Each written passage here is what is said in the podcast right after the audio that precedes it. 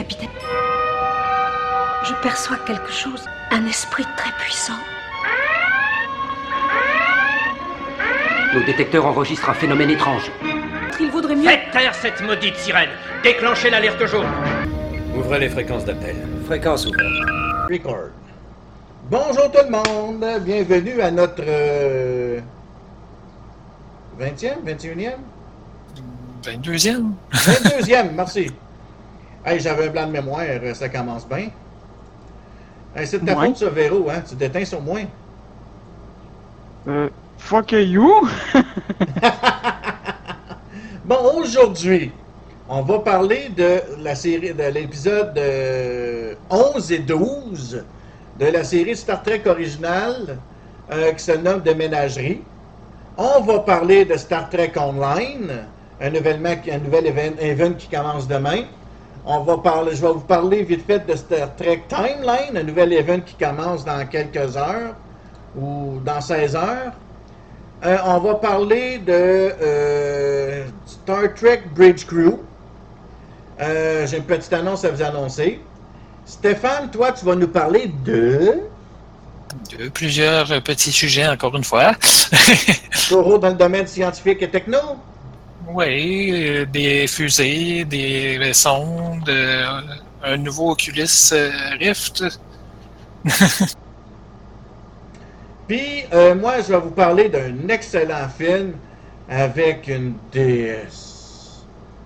Quelqu'un qui, une fille qui dirait qu'elle est pas belle, c'est parce qu'elle est jalouse. Parce que vraiment, sérieux, c'est une déesse descendue sur Terre. Elle est belle sans bon sens. J'ai écouté le film cinq fois en dedans de une semaine et demie. Donc, euh, on va commencer Elle avec est ça. belle, mais ça n'en fait pas de elle une hyper euh, super méga artiste non plus. Ah, elle est très sexy, je peux dire. Ouais, mais le c'est parce que le sexe et sexy amène pas le talent. Euh, Ah, elle a très bon choses. talent, elle est très bonne. Elle est très bonne. Donc, euh, OK, on va commencer avec le, le Star Trek. Moi, j'ai pas de sujet. Euh, oui, c'est vrai, on a oublié Véro! Désolé! La Madame Belle, elle t'a, euh, je me suis fait éclipser par la Madame Belle. Toi, tu vas nous présenter un jeu, hein? Oui, c'est euh, Hellblade. Oh, good. On va voir ça. OK. Je voudrais spécifier une chose, que moi, les vidéos sont présentées via YouTube. Donc, euh, d'une certaine façon, euh, parce que pour les droits d'auteur, des choses comme ça, je n'ai pas le droit d'utiliser les vidéos à des fins personnelles. Donc, euh, euh, je présente les vidéos via YouTube. Comme ça, ben, ça, me permet aussi d'avoir moins de problèmes avec les, les droits d'auteur. Fait qu'on va y aller avec Star Trek original, épisode 11 et 12 de Ménagerie partie 1 et 2. Stéphane, notre résumé national. Oui, bon. En fait, de ménagerie, un épisode euh, double. Et dans le fond, euh, l'épisode commence que ils s'en vont vers une station dont je me rappelle plus du numéro. Et puis, dans le fond, c'est parce que c'est Spock qui a dit qu'il a reçu un appel comme quoi qu'il devait se rendre à cette station-là au lieu de où il devait aller avant. Fait que là, il- quand il arrive proche de la station, ben, il rentre en communication avec la station. Et là, euh, la station lui dit, ben non, on vous a pas appelé. Fait que là, ok. Mais bon, ils se rendent quand même sur la station, ils sont quasiment rendus. Puis en même temps, ben, ils vont essayer de trouver que c'est qui s'est passé exactement. Fait que, mais là, quand ils arrivent sur la station, ils apprennent euh, que le capitaine Pike, l'ancien capitaine euh, de Spock, ben, il y a eu un accident et que, bon, euh, disons qu'il est rendu, euh, qu'il peut plus faire grand-chose parce que le commodore de la station les emmène le, voir, puis dans le fond, il est rendu dans une espèce de chaise roulante, euh, puis dans le fond, il peut pas bouger. La seule affaire qu'il peut faire pour communiquer, il y a une espèce de lumière sur sa chaise roulante qui peut faire flasher. Une fois pour dire oui, puis deux fois pour dire non. C'est tout ce qu'il peut communiquer. Fait que là, il commence à, essayer de chercher un peu aussi, ben, d'où c'est qu'elle est venue la communication. Parce que là, euh, en théorie, il trouve pas de aucun rapport nulle part euh, les logs comme quoi que il y aurait eu une communication vers l'Enterprise. L'Enterprise non plus ne trouve pas de traces de la communication en question. Mais bon, euh, Kirk a quand même très confiance en Spock, fait que là, euh, ben, ça se peut pas, là. Spock peut pas avoir menti. fait que, euh, il continue à chercher un bout de temps. Mais finalement, Spock s'en va. je sais pas exactement c'est où, là, mais une place où en tout cas il peut rentrer en communication avec l'Enterprise. Il neutralise les deux qui travaillent là pour envoyer un message à l'Enterprise pour dire que dans le fond, euh, ils ont des nouveaux ordres puis qu'il faut qu'ils se rendent euh, à la planète euh, Talos 4. Et que dans le fond, c'est une mission secrète et que dans le fond, ils doivent pas en parler. Puis... Fait que finalement, ben, l'Enterprise part en direction de la planète en question. Avec à son bord euh, le capitaine Pike que Spock a fait euh, monter à bord. Et euh, dans le fond, ils s'en vont vers la planète Talos 4. Une planète qui est interdite, que tu peux pas te rendre ou communiquer avec cette planète-là sous peine de mort. C'est quand même assez particulier parce que la peine de mort dans, Star Trek, habituellement, ça n'existe pas. Euh, ben, oui, il faut spécifier une chose qui me dit bien au début une Mais affaire. cette planète-là. Mais là, ils s'en vont vers cette planète-là. Faut spécifier une affaire, par exemple. Euh, ils disent bien au tout début que, euh, euh, que la peine de mort est établie seulement que pour cette planète-là.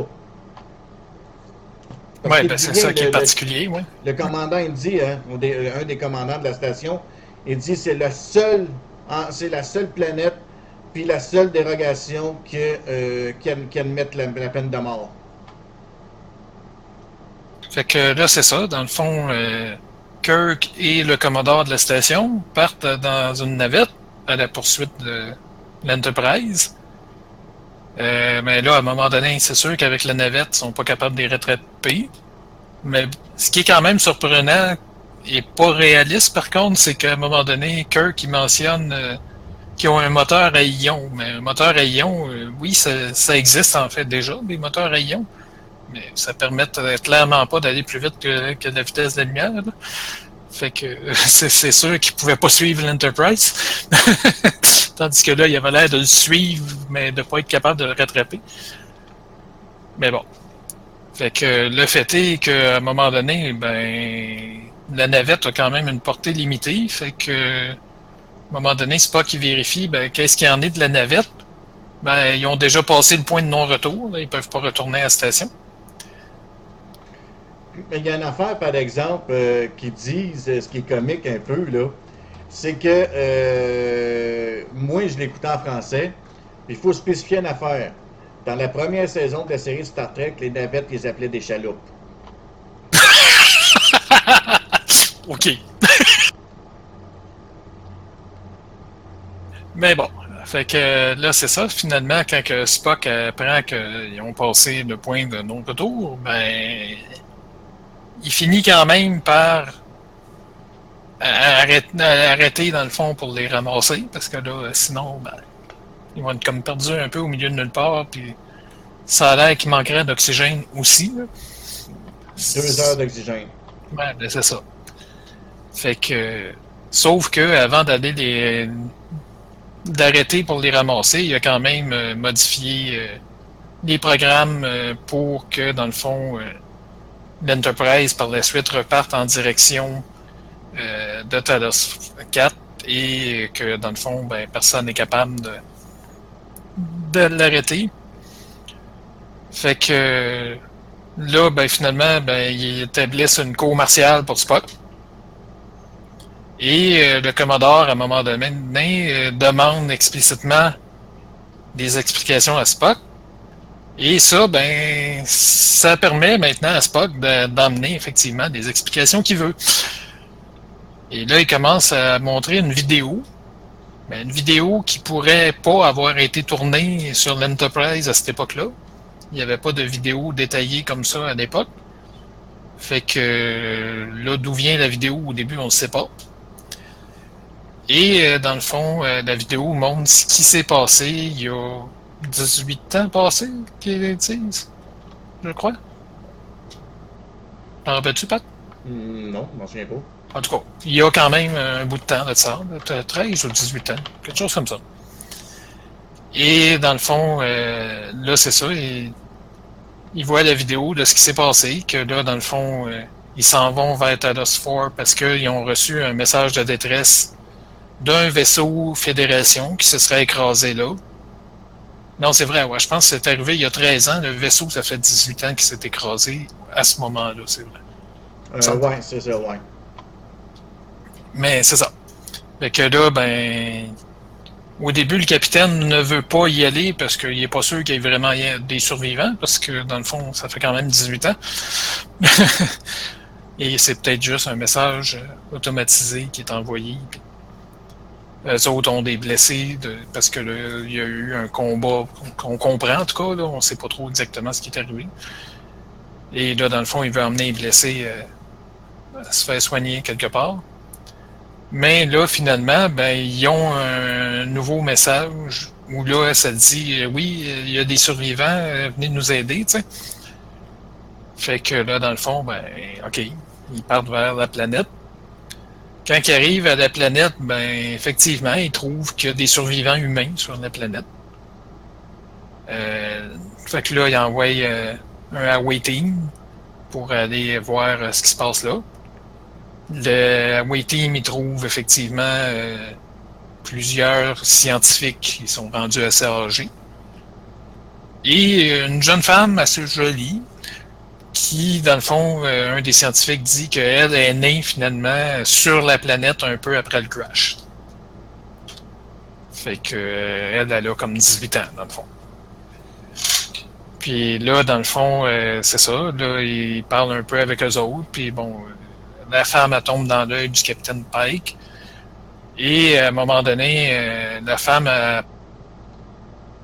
pour aller y montrer quelque chose, mais finalement, elle va pas y montrer quelque chose. Finalement, c'est juste une façon de l'attirer pour que là, il y ait des extraterrestres qui sortent euh, de quelque part dans la montagne, puis que dans le fond, ils, ils ramassent euh, Pike avant que les autres aient le temps de réagir. Puis là, les, les autres survivants disparaissent. Finalement, c'était juste une illusion.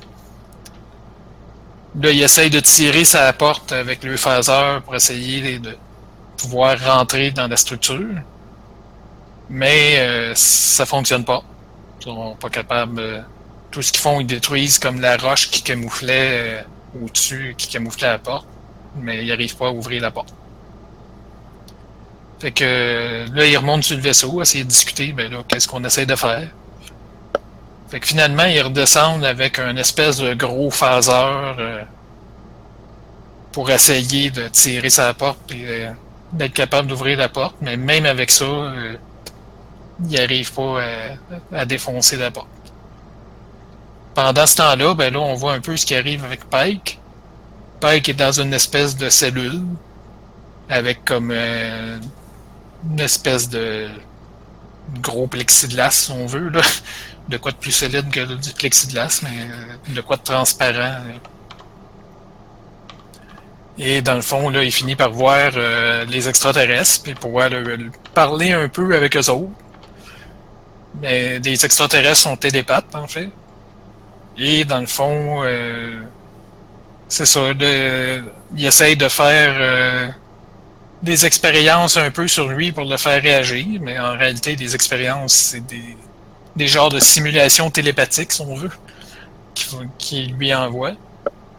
Simulation dans laquelle intervient la, la jeune femme euh, du début. Et dans le fond, ils ils font une coupe de scénarios pour essayer de le faire réagir euh, et essayer aussi de développer un lien avec la jeune femme en question. Et je sais pas ce qui se passe par la suite. Euh, ça, il y a une coupe de scénarios comme ça. À un moment donné, ah oui, à un moment donné, ben là, il réalise que, dans le fond, euh, la jeune femme n'est pas capable d'arriver vraiment à faire ce qu'il voudrait avec Pike. Fait que, dans le fond, euh, là, euh, ce qui- ce qu'ils font, c'est que euh, sur l'Enterprise, ben, ils veulent envoyer un team, essayer de les téléporter directement dans la base. Mais là, finalement, c'est les extraterrestres qui téléportent juste les deux femmes du away team, soit la, la numéro un, la première officier, et une autre jeune enceinte, je sais pas trop. là. Fait que. Et dans le fond, euh, les extraterrestres, ils reviennent puis ils disent, ben, dans le fond, euh, que le Pike maintenant a le choix de quelle femme il veut bien choisir, tu sais. Mais bon, le Pike a, réussi aussi, c'est vrai, à remarquer que euh, quand il y avait des émotions comme de la colère, des choses comme ça, des émotions primitives, négatives, les extraterrestres n'étaient pas capables de lire ses pensées. Fait que là, il essaye de se maintenir dans un état, dans le fond, euh, de colère, puis de avec des émotions négatives pour essayer de que les extraterrestres soient pas capables de comprendre qu'est-ce qu'ils préparent. Fait que là, les deux femmes qui étaient descendues, il y avait des phaseurs avec eux. Les phaseurs, ben bon, à un moment donné, euh, ils ont juste comme laissé à terre euh, parce que bon, ils marchaient pas. Mais là, à un moment donné, un des extraterrestres essaye d'ouvrir une porte pour aller chercher les phaseurs. Mais là, euh, Pike arrive à le pogner. Fait que là, il prend le phaseur puis il tire vers euh, la, ben, vers le- l'espèce de vitre. là.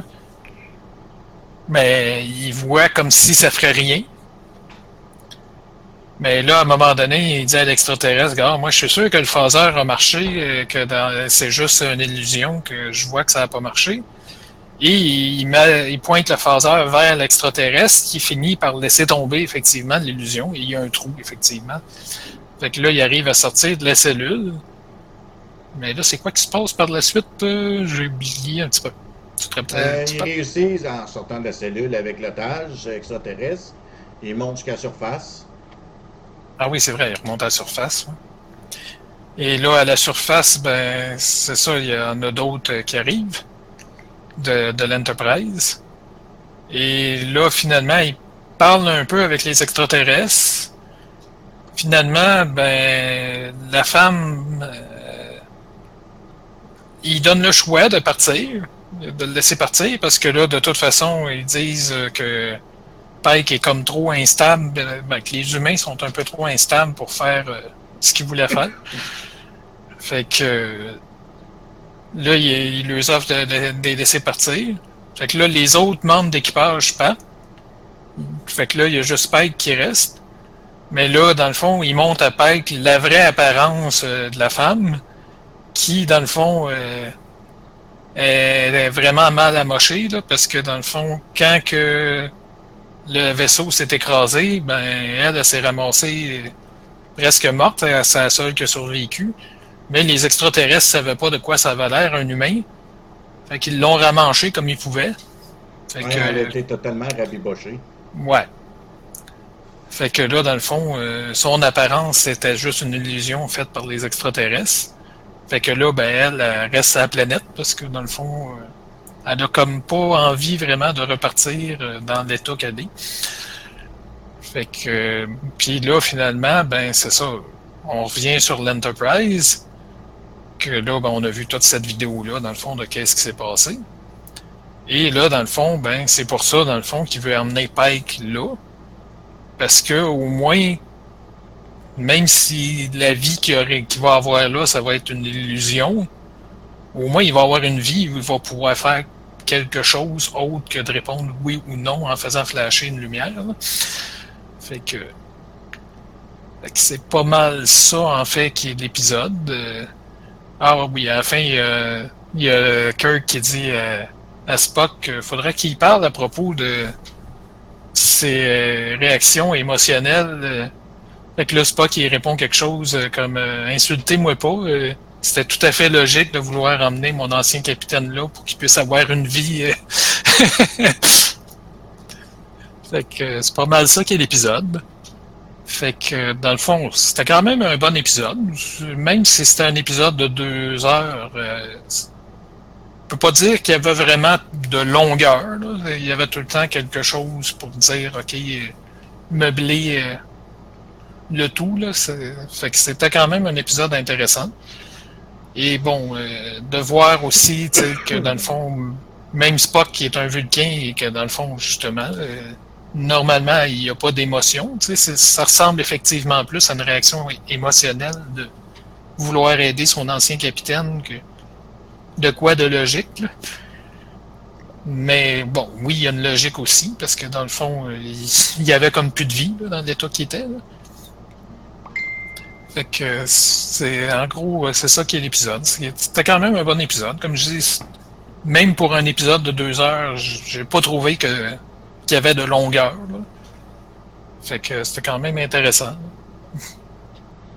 Oui, c'était un bon épisode. de Moto, je l'ai quand même bien aimé. Euh, euh, mais non plus, j'ai pas vraiment trouvé qu'il y avait de longueur parce que tout, tout, tout, le long. Bon, ça commence bien. Tout le long des épisodes, c'était, ça se tenait, là, tu sais. Mais euh, moi, je vais parler de mes observations. Moi, là, j'ai tellement écouté Star Trek que maintenant, j'observe beaucoup. Euh, lorsque Spock puis l'équipage dans la vidéo sont téléportés au sol euh, de Talos 4, ils entendent des fleurs qui mettent un genre de son. Spock qui met ses mains dessus, puis il fait un super gros sourire émotionnel. Ensuite, euh, le communicateur, maudit qui était énorme encore. Euh, mais on parle vraiment de. Parce que en réalité, ce que vous voyez, la vidéo en deux épisodes, ben en réalité, euh, vu toutes les bouts de vidéo qu'on voit, ben ça ferait un épisode de Star Trek. Parce qu'ils ont décidé de faire un mix. Pourquoi qu'ils l'ont fait en deux épisodes? C'est qu'ils ont décidé de faire comme un mix des deux pour faire ça. En réalité, ça se trouve à être toute la vidéo qui est présentée à Kirk et euh, Père, qui est l'amiral, euh, non, Commodore, euh, cette vidéo-là, ça se trouve être l'épisode pilote. Le tout premier, premier, premier épisode pilote qui a été tourné euh, de Star Trek. fait que dans le fond, en réalité, ben, on a 30 minutes de vidéo quasiment. Peut-être même plus. Juste basé là-dessus. Donc, il euh, n'y a pas grande scène qu'on voit de Kirk et compagnie, là. On en voit moins de qu'est-ce qu'on voit de euh, l'épisode de, la vidéo présentée à l'intérieur de l'Enterprise. Il faut aussi remarquer une chose, euh, l'officier en seconde, la numéro 1, en fait, ça se trouve à être le même personnage qui joue l'infirmière Chapel, qui se nomme Majel Barrett de son vrai nom. Dans l'épisode 2, quand on voit le combat avec le barbare, euh, à un moment donné, on voit bien comme il faut, lorsque Pike pogne, qui monte les escaliers avec la grande lance, puis qui accote la lance euh, dans le ventre du barbare, ben, on voit tout le grand bout de plié, le bout de la lame pliée. Tu vois, on sait une lame en latex. On la voit très bien pliée, ça, ça, se remarque euh, à vue d'œil. Euh, mais après ça, la musique, quand Vina euh, est changée en Rion, ah, qu'elle est stridente, la musique? Avec les petits sons là-dedans, là, puis les aigus, puis tout ça, là. Aïe, aïe, aïe. Mais la fille, peu importe dans tout le style qu'elle met, je la trouve pas si belle que ça, moi. Elle est charmante, mais elle est pas. Moi, je trouve pas qu'elle est si belle que ça. Moi, je préfère mieux euh, lorsque les deux femmes du vaisseau sont téléportées la numéro 1, puis euh, la petite rouquine, euh, je trouve que la rouquine est plus cute que, la, que Vina. Personnellement, à mon opinion. Moi, perso, je trouve que la petite rouquine est beaucoup plus belle. Ouais, que ça, après ça, c'est les goûts, puis euh, tu sais, c'est comme les couleurs, là, tu sais, c'est les goûts et les couleurs, ça, après ça, ça dépend de, de, tout le monde, quand même. Oui, c'est ça. Mais moi, j'ai personnellement, j'ai préféré que la rouquine était plus belle que Vina. Euh, sinon, l'épisode, c'est à peu près mes observations que j'ai faites. Euh, euh, J'ai-tu d'autres choses? Non, j'ai pas d'autres choses sur l'épisode. L'épisode avait quand même un contenu. Euh, l'histoire était quand même bien faite. Surtout que si on regarde un peu l'épisode de Capitaine Pike, qui est un petit peu bâclé, ben ils ont décidé de faire une structure autour de ça puis euh, de faire, euh, d'incorporer le premier épisode pilote en en faire un, deux, deux heures quasiment d'épisode, euh, parce que c'est presque deux heures, l'épisode 1 et 2. Donc, euh, ça l'a comme un peu euh, arrangé un peu la patente, parce qu'il y a beaucoup d'erreurs qui ont été faites, mais c'est normal, c'est un épisode pilote. Puis je vais vous montrer un petit quelque chose. Moi, personnellement, euh, je vais le transférer dans, dans cet écran-là, vu que c'est celle-là qui stream. Ça, on voit là que ça, c'est le, bridge euh, complètement du, euh, du Captain Pike. Si on regarde les couleurs, un beau noir, un beau, du beau blanc, tu sais, il n'y a rien de superflu. Tu sais, c'est des belles. C'est comme, je me que le bridge, il paraît bien. Mais si on regarde le bridge avec Kirk, moi, je trouve, à mon avis, qu'il y a trop de orange dedans. Orange, rouge, euh, je trouve qu'ils en ont trop mis. Parce que si on compare les deux, c'est beaucoup mieux de même que comme ça. Mais il faut dire qu'à l'époque, l'orange était bien à la mode à cette époque-là. Sinon- Ouais, mais moi, j'aime mieux le bridge de Kirk que l'autre. L'autre, on voit rien. Tu sais, il n'y a rien qui sort. Parce que tu regardes les écrans, il n'y a rien qui est comme mis en valeur. C'est pour ça qu'ils ont mis les carrés de couleur. C'est pour mettre la station en cou- Tu sais, pour mettre. euh, tu sais, le, comme la console en avant pour la mettre. Parce que sinon, la première, il y a tellement de gens autour qu'on la voit quasiment pas. Tu sais, c'est juste pour mettre l'emphase sur certaines parties du décor qui ont dû mettre de la couleur. Moi, je suis un peu d'accord d'une certaine façon, mais j'aurais, il aurait pu peut-être choisir une autre couleur que du orange. Tu sais, euh, il me semble que ça fait un petit peu trop, là. euh. Ben, Ah, ben, je sais Quelle pas. couleur? Peut-être que. Moi, je te dirais peut-être que le orange, euh, c'est peut-être en partie à cause des pellicules de films de l'époque aussi. Que ça a Ouais, été choisi. ouais. Parce que c'était pas nécessairement toutes les couleurs qui sortaient bien à l'époque, ces pellicules. Ben, c'est ça, t'aurais mis un vert que ça aurait eu l'air, euh, que tout le monde aurait eu l'air malade, là. Tu sais? Euh, J'avoue, oui. Puis tu sais, après ça, t'aurais mis quoi comme couleur? Un, un bleu, il y en avait déjà. Blanc, elle aurait mal passé à l'écran parce que, pas, ça aurait fait un peu jaunasse. Fait que tu sais, c'est, c'est ça qu'il fallait qu'il- que tu te mets en tête aussi euh, du pourquoi qu'ils ont mis autant de couleurs après. Mais moi, personnellement, moi, j'aime mieux le bridge de, de, de celui de Pike. Je trouve qu'il fait moins flashy un peu, puis moins euh, rétro. Il a l'air plus d'un bridge, là. Il a l'air d'une d'une canne, tu sais, une canne bien ben normale, là, tu sais, qu'il n'y a rien, tu sais, qu'il n'y a pas d'étiquette dessus, là. Moi, je l'aime bien bon, moi. Ben oui, oui, mais moi, je te dis mon opinion, là. Mais moi, je trouve que c'est ça, ça a l'air d'une d'une coquille vide qu'il n'y a pas de vie. Tandis que celui de Kirk, tu c'est un peu plus vivant à cause des couleurs. Toi, Steph, lequel tu préfères? Bah, moi, je te dirais que mon opinion est partagée. T'aimes autant les deux? Parce que dans le fond, le, celui de Pike, justement, c'est un style plus épuré, peut-être plus réaliste de que c'est que ça devrait avoir l'air, dans le fond. là. Mais pour effectivement ce qui est de faire bien paraître ça à l'écran, le celui de Kirk, effectivement, ressort beaucoup plus. Oui, ça, oui, c'est un fait, parce que tu ne demandes pas le bridge quand ils sont dedans, en tout cas. Tu le vois très bien. Et c'est ça que le monde fallait qu'il se souvienne que le bridge était bleu et des teintes d'orange. Que tu sais, c'est pour amener des éléments aussi de, de mémoire que le monde se souvienne que parce que s'il avait fait tous les bridges pareils, à un moment donné, tu aurais pu su sur quel vaisseau tu étais. Dans un sens. Euh, parce que tu sais, mais tous les bridges blancs, là, euh, que tu pars d'un vaisseau à l'autre et que tu sais, tu, tu m'en dis, tu fais, je suis rendu où là? Je suis dans quel vaisseau? C'est ça que le monde se serait peut-être posé comme question aussi. Mais faut pas oublier une affaire aussi que les vaisseaux de classe Constitution, ils sont, ils sont tous pareils. Même chose pour tous les vaisseaux de classe Galaxy, ils sont tous pareils. Oui, oui. Sais, pour à l'écran, sais, euh, que oui, c'est, euh, les vaisseaux, ils existeraient dans la vraie vie, c'est sûrement tous pareils, là. Mais à l'écran, fallait une certaine distinction. pas. Pour cette époque-là, parce que si on voit dans Star Trek, la nouvelle génération, on envoie des bridges de galaxies, on en voit euh, deux ou trois à un moment donné, là. Puis euh, on voit qu'ils sont tous pareils. Ben, Ouais, ce ben, qui est c'est logique ça. aussi. Oui, puis maintenant, tu es capable de sais, rehausser avec un petit, un, un petit effet d'ordinateur, un petit ci, un petit ça. Les technologies qu'ils n'avaient pas en 1960.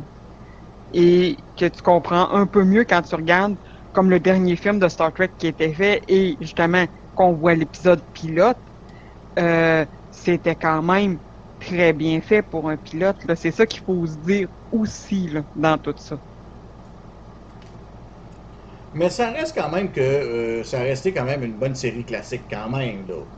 Euh, Moi, je- je- je malgré les non couleurs. plus, Non, non, je sais que t'as pas dit ça, mais ça reste quand même une bonne série classique. Euh, c'est une série qui est quand même un bon euh, euh, contenu à, à certains moments. Donné. le, le contenu est bon, mais eff- effectivement, euh, j'avoue que le bridge a mal vieilli. Pas mal, oui. Vraiment sérieux, là, excusez. Euh, alors, moi, il faut que je fasse une parenthèse, par exemple, euh, sur euh, la nouvelle génération, parce que ce mec qu'on tombe dans ces épisodes-là, ça se peut peut-être que je l'oublie. Il y a un épisode de Star Trek, je j'ai un blanc de mémoire du nom de l'épisode, puis quelle saison. Euh, mais il y a un épisode de Star Trek, la nouvelle génération, de Next Generation, qu'à un moment donné, je pense que c'est dans saison 2, je crois, ou 3. Je pense que c'est la 2. C'est laquelle saison que Crusher disparaît? Je pense que c'est pendant saison 3, je pense. Je connais pas assez par cœur. euh, Mais il y a une des saisons qu'on voit plus Crusher pendant quasiment une saison, une saison complète, puis c'est un- c'est Docteur Polaski qui la remplace. Mais je me souviens d'un épisode à un moment donné où ce que Docteur Polaski lance un défi à Data euh, dans le holodeck de pouvoir être capable de euh, rivaliser avec euh, l'holodeck puis un personnage holographique puis tout ça, puis résoudre des énigmes, mais euh, vraiment euh, en vraiment en faisant en sorte qu'il va le travailler l'énigme. Puis à un moment donné, ils se battent contre l'ennemi là, ils finissent par trouver l'ennemi juré de Sherlock Holmes parce que Data prend le rôle de Sherlock Holmes dans ça. Euh, c'est comment il s'appelle donc? Euh, J'ai Chef Boyardi dans la tête, mais c'est pas ça. Moriarty. Euh, ouais, le professeur Moriarty.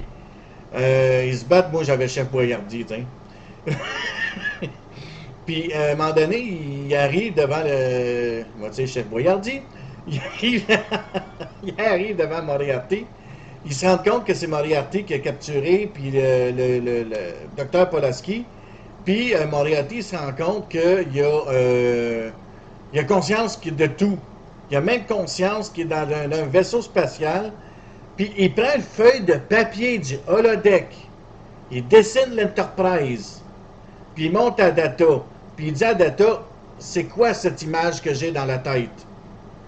Mais Data prend la feuille, puis il s'en va jusque sur le bridge, le vrai bridge du vaisseau. Il quitte le holodeck avec la feuille dans les mains.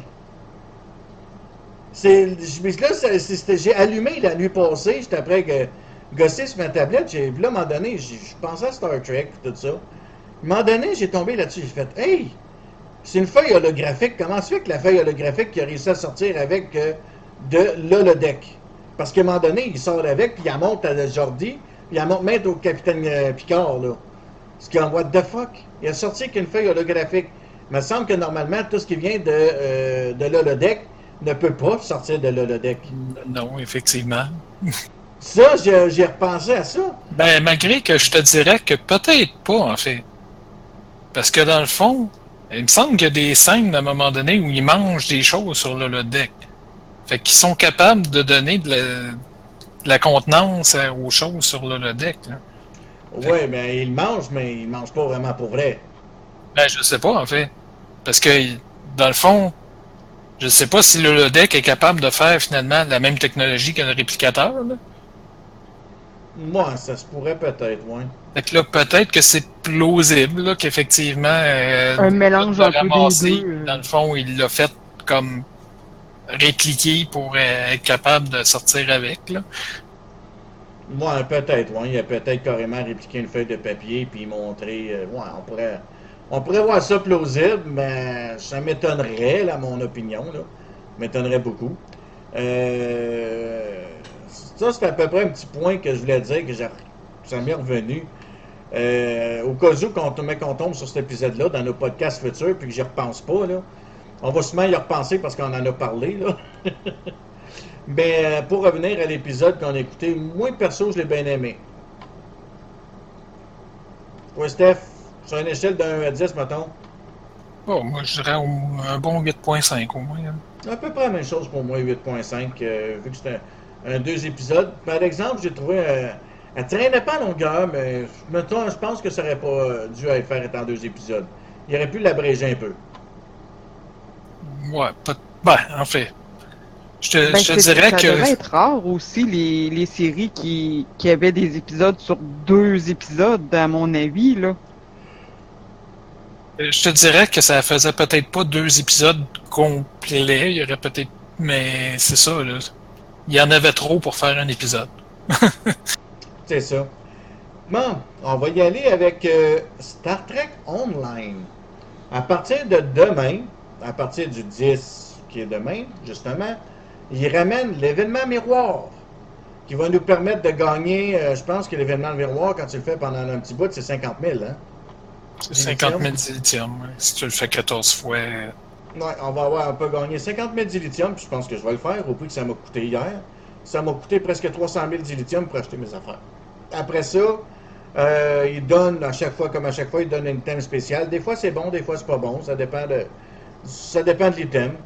Euh, fait que c'est ça. Pour vous rappeler qu'à partir de demain ou le 10 mai, euh, l'événement miroir va commencer. Puis c'est une période de deux semaines et demie parce qu'il rajoute tout le temps quelques jours parce que on- ça peut arriver aux gens d'en manquer. Là.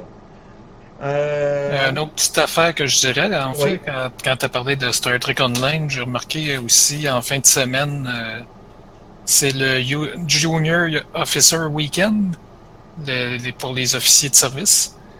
Et dans le fond, euh, habituellement, là, je sais pas s'il l'a cette fin de semaine-ci, j'imagine que oui, tu peux aller à l'académie. Et là, il y a une espèce de mini-jeu à faire à l'académie. Et le mini-jeu en question euh, te permet de gagner un officier euh, que tu peux aller jusqu'à avoir un officier mauve. Fait que ça peut quand même être bon euh, pour aller chercher des officiers de service, c'est intéressant. Puis, dans le fond, le week-end d'officier de service, c'est quoi? Il donne plus d'officiers de service? Bon, je pense que, mettons que les officiers de service, euh, les packs d'officiers de service que tu peux acheter, là, je pense qu'il y en a plus dedans. Il y a peut-être des rabais dessus aussi, j'ai pas remarqué en fait.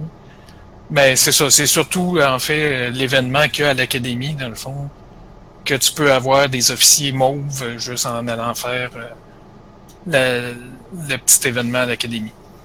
Et dans le fond, euh, pour les ceux qui voudraient le faire, euh, dépendant du type d'officier que vous voulez, parce que vous pouvez aller voir euh, le professeur, je sais plus son nom, et pour euh, choisir quel type de cadet vous voulez avec vous autres pour faire la- l'activité.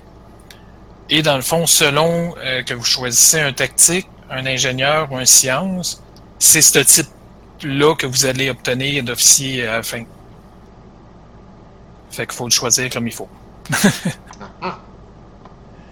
Mais sinon, c'est random, par contre, euh, dans cette catégorie-là, quel type, quel euh, type exact que tu Ah, puis aussi pour Star Trek Online, on voulait vous je voulais vous annoncer que dans le gros pack spécial qu'on peut acheter euh, à 130$ pour avoir tout le pack Cardassien et Gemadar, puis la totale, ils ont décidé de rajouter deux vaisseaux, un Carrier, puis ils ont rajouté le classe Galore Cardassien, puis le Carrier tiers 6 euh, Gemadar. Euh, sur Star Trek Timeline, euh, qui est dans l'événement qui commence dans quelques heures, là, ils nous ont sorti, là, ils vont, ça nous permet d'un peu gagner des officiers. Euh, un jaune, que c'est le jaune, je sais lequel déjà. Euh, ouais, ok, on peut avoir le virtuose docteur. Euh, le docteur du Voyager, quand il, chante, qui fait son spectacle euh, en tuxedo. Euh, ça, c'est on peut gagner le docteur. On peut gagner Vic Fontaine, qui, est, qui être l'hologramme de Star Trek DS9. Puis on peut gagner aussi Jordi Laforge, lorsqu'il se fait téléporter dans l'histoire de... quand il se fait transférer par Q dans l'histoire de... ah, merde, le héros en collant, là... euh, Robin des Bois. Merci, j'ai bien de la misère à ce soir. Avec Robin Desbois, parce que Capitaine Picard, il est en amour avec une archéologue. Dans le mémoire, je me souviens pas de son nom. Euh, il est en amour avec une certaine archéologue. Puis, euh, dans le fond, euh, il se fait téléporter là, puis avec une lutte des mains. euh, puis là, il essaye de jouer. À un moment donné, Woff, il pète une coche, puis il pète la lutte, puis il redonne sa lutte, puis il dit désolé. Je sais pas si t'en souviens de celle-là, Steph. Ouais. Vraiment, elle était bonne. Fait que dans le fond, grosso modo, c'est les trois personnages qu'on peut gagner. Euh, Vic Fontaine Mauve, Jordi Laforge, joueur de lutte Mauve, et euh, euh, Docteur Virtuose en jaune sur Star Trek Timeline. Bon, maintenant, on va y aller avec une belle information que j'ai vue. Ubisoft annonce un DLC basé sur la série de Next Generation euh, pour, euh, Star, pour euh, Star Trek Bridge Crew. Donc, puis il faut rappeler, je veux rappeler aux gens que maintenant, Star Trek Bridge Crew, il est disponible aussi sans VR. Donc, pour ceux qui n'ont pas de lunettes VR, ou que parce que j'ai fait des recherches beaucoup, puis les lunettes VR peuvent créer des mal de tête à long terme, tandis que c'est moins pire jouer, mettons, sur un écran qui est un peu moins pire. Ça dépend des personnes, en fait. Il y a des personnes qui sont vraiment pas capables, les lunettes de VR. Malgré que les lunettes d'aujourd'hui étant de meilleure qualité, il y a moins de personnes qui ont de la misère avec, mais ça reste que la plupart du monde, euh, tu, tu joues pas euh, des heures et des heures là, sur le VR. là. Non, c'est ça.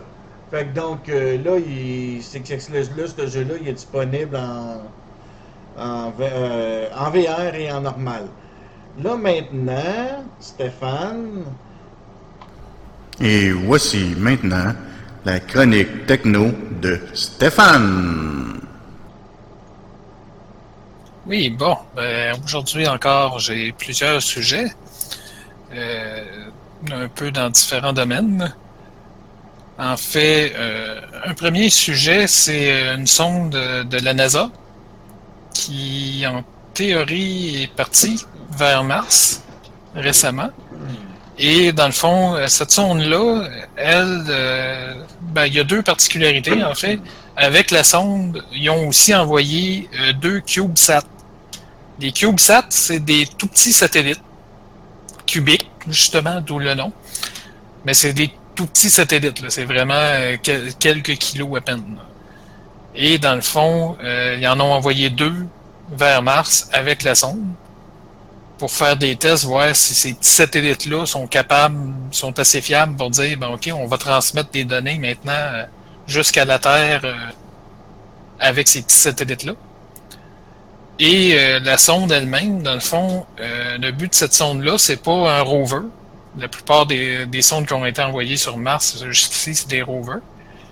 Elle, ça va être une sonde euh, qui va être plus, qui va être fixe. Et euh, dans le fond, euh, elle, elle étudiera pas la surface, mais elle va étudier l'intérieur de Mars, en fait. Fait qu'elle a un instrument euh, qui va euh, étudier les mouvements sismiques, entre autres. Et euh, dans le fond, ils veulent essayer comme de faire un peu euh, une image 3D de l'intérieur de la planète, dans le fond, qu'on connaît très peu l'intérieur, dans le fond, présentement. La plupart des sondes ont analysé l'atmosphère, ont analysé le sol à la surface, mais l'intérieur de Mars, on en connaît très peu. Fait que là, le but de cette sonde-là, c'est vraiment euh, d'étudier l'intérieur de Mars. Et elle a un autre aussi euh, instrument pour euh, mesurer euh, la chaleur du sol. Fait que, euh, ils vont pouvoir rentrer une espèce de thermomètre spécial jusqu'à 5 mètres dans le sol. Fait que ça va nous donner un petit peu plus de connaissances de Mars si un jour on veut envoyer des humains et possiblement coloniser là-bas. On va savoir un petit peu plus à quoi s'attendre. Et c'est quand même long, un voyage euh, vers Mars, parce qu'ils disent, c'est ça, la sonde devait être envoyée le 5 mai, mais elle va arriver au mois de novembre. fait que ça, c'est un ça. peu long. Ouais, ça prend quand même quelques mois se rendre sur Mars. Et ça prend quelques mois quand que la Terre et Mars sont bien alignés. Ouais, puis quand ils n'auront pas d'obstacle non plus pour s'y rendre. ouais. Ben, habituellement, quand la Terre et Mars sont bien alignés, c'est pas trop problématique.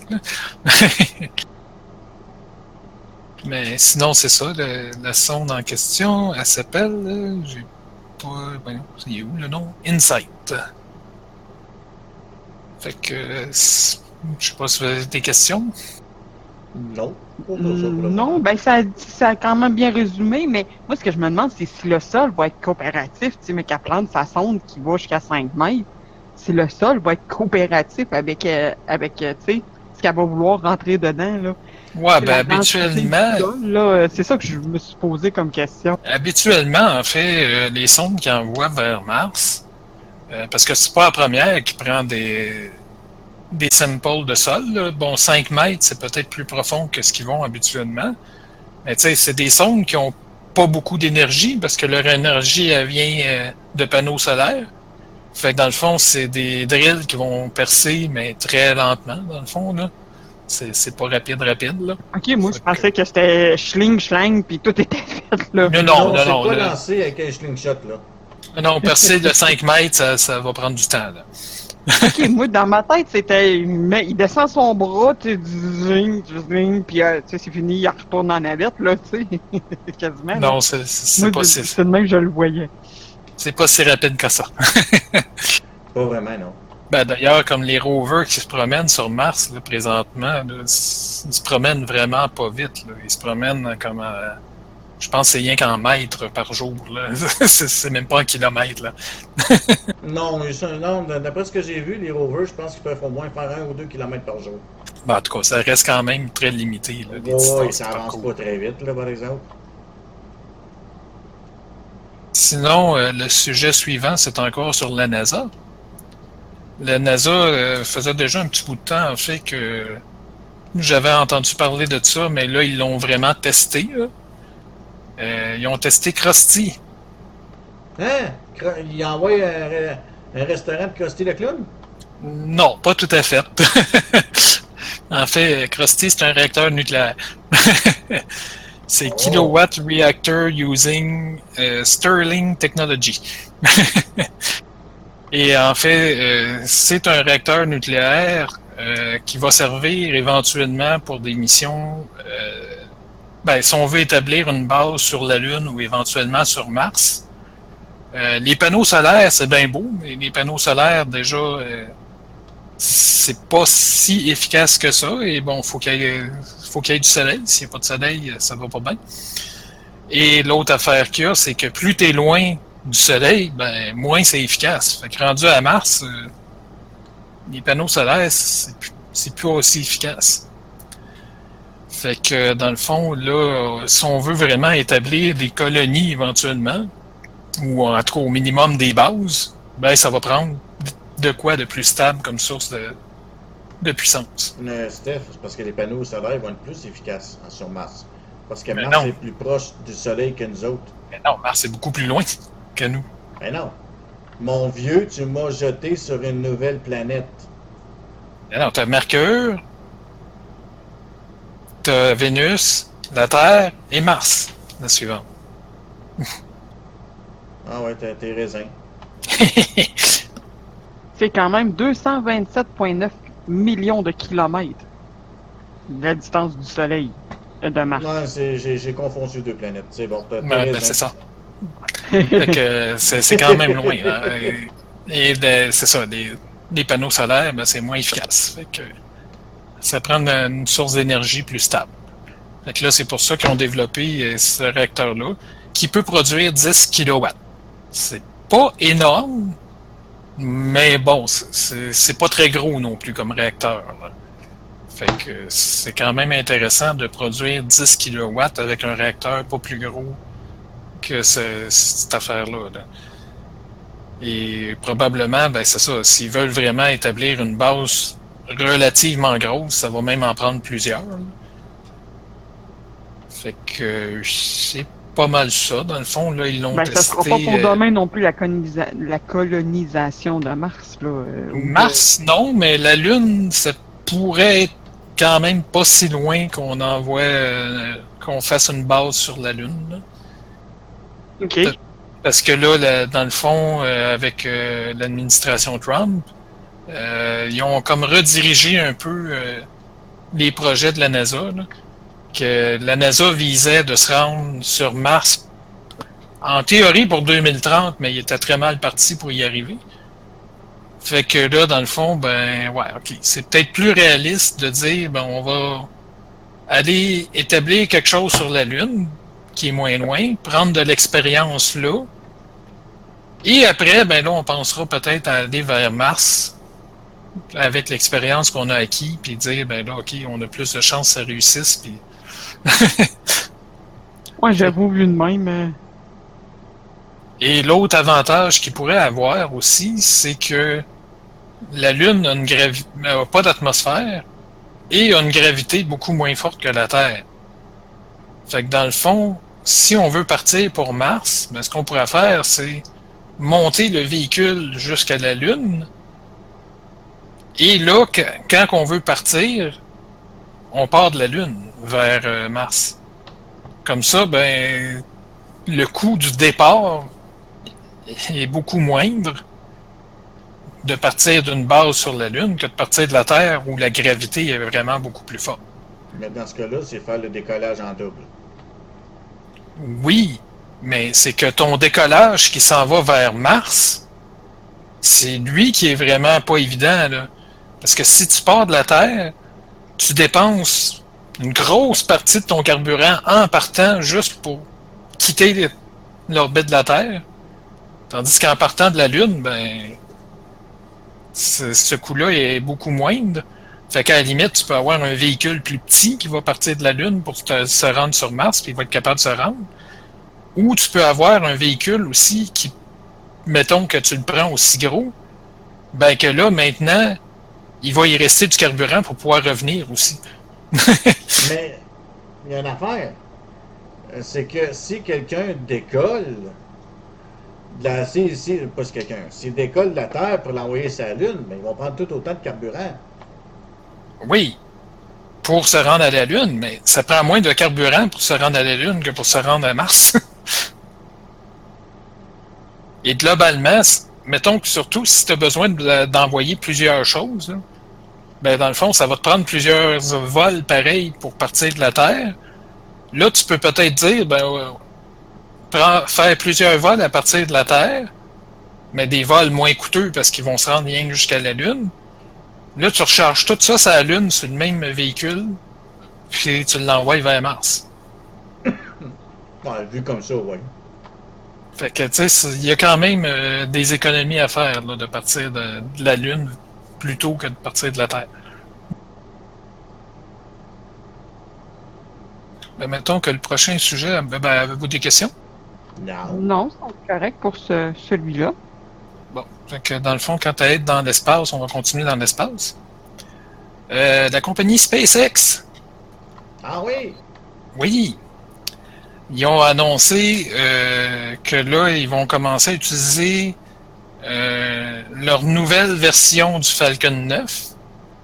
Parce que dans le fond, le Falcon 9, depuis le début, ils l'ont fait évoluer beaucoup quand même. là. En fait, dans l'article, ils mentionnent que presque à chaque lancement, dans le fond, ils ont tweaké une petite affaire à quelque part, mais là, ils ont eu vraiment comme cinq modèles. Là, c'est le cinquième modèle qu'ils vont utiliser. Que là, ils ont tuné euh, tout ce qu'ils pouvaient tuner avec l'expérience qu'ils ont pris avec les années.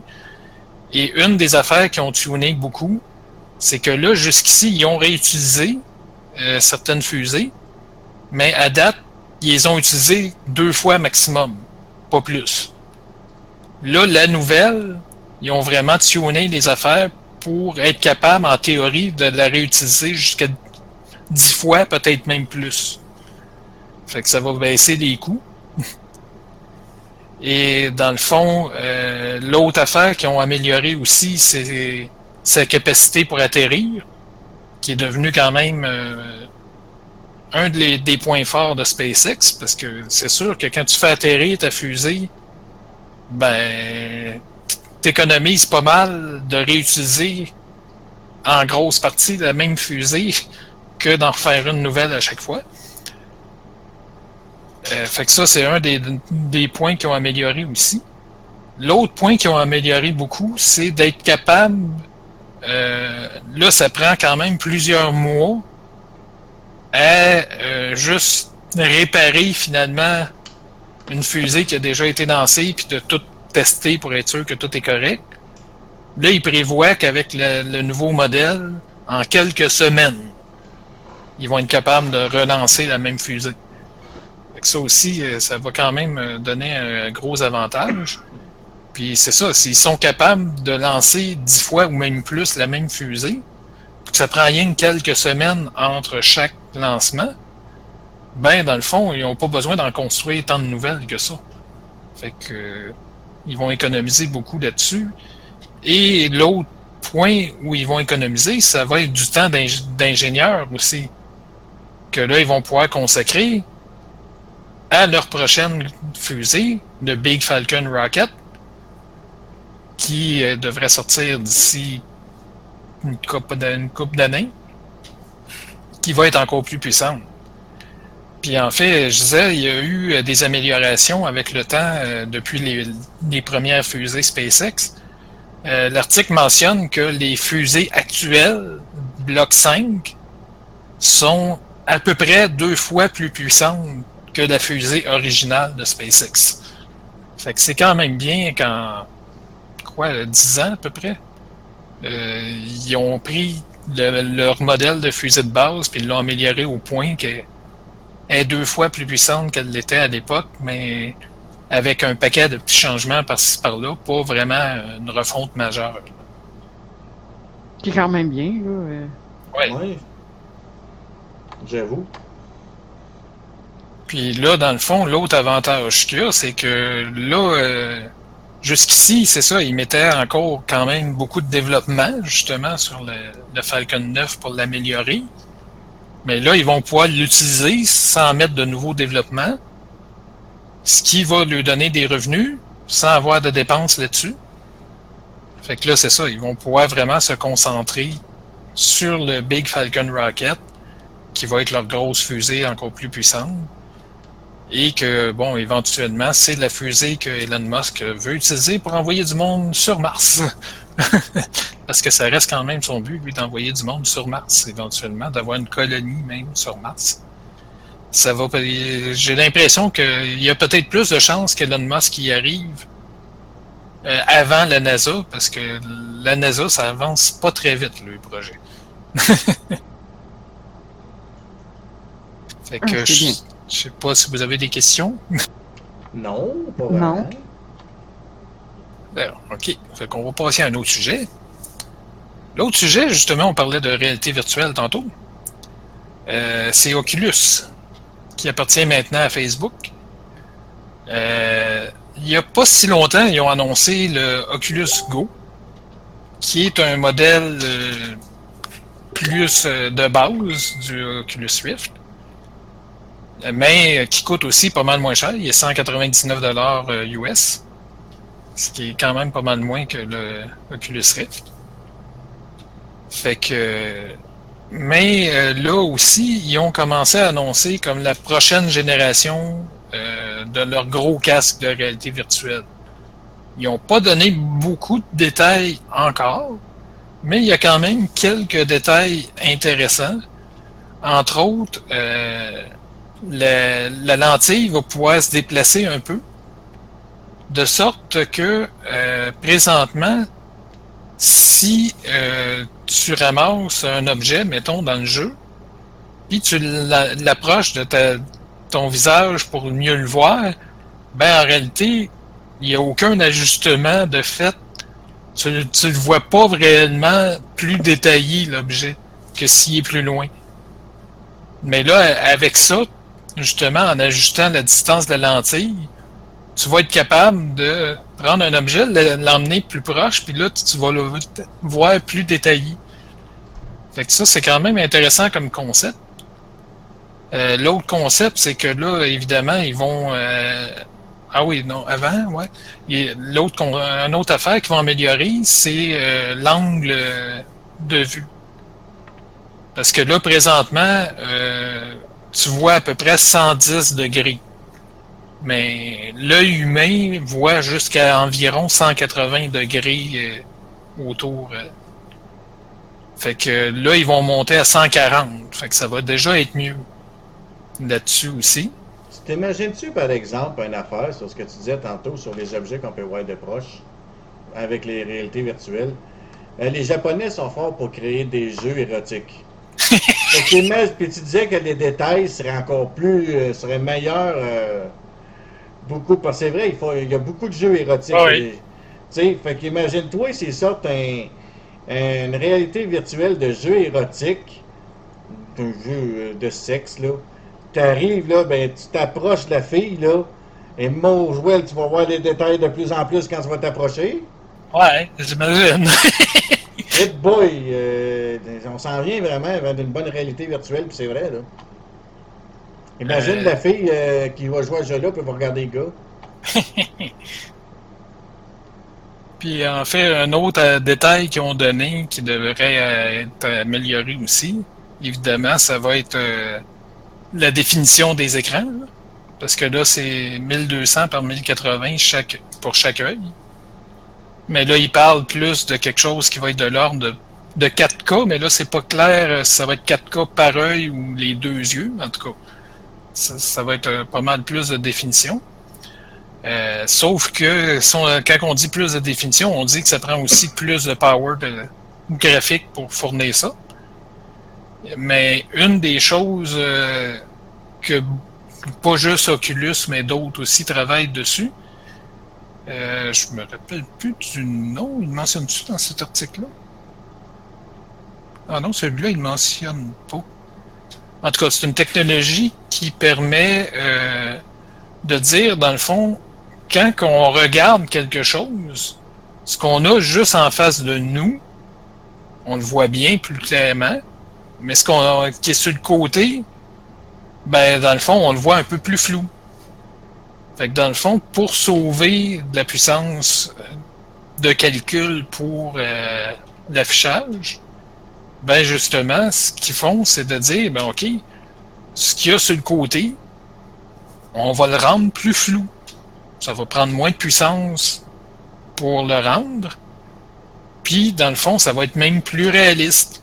Fait que tantôt, on parlait justement que euh, beaucoup de gens avaient des problèmes de maux de tête et des choses comme ça euh, à cause euh, de la réalité virtuelle, mais c'est que plus tu es capable de la rendre réaliste, ta réalité virtuelle, ben moins qu'il va y avoir de problèmes, dans le fond.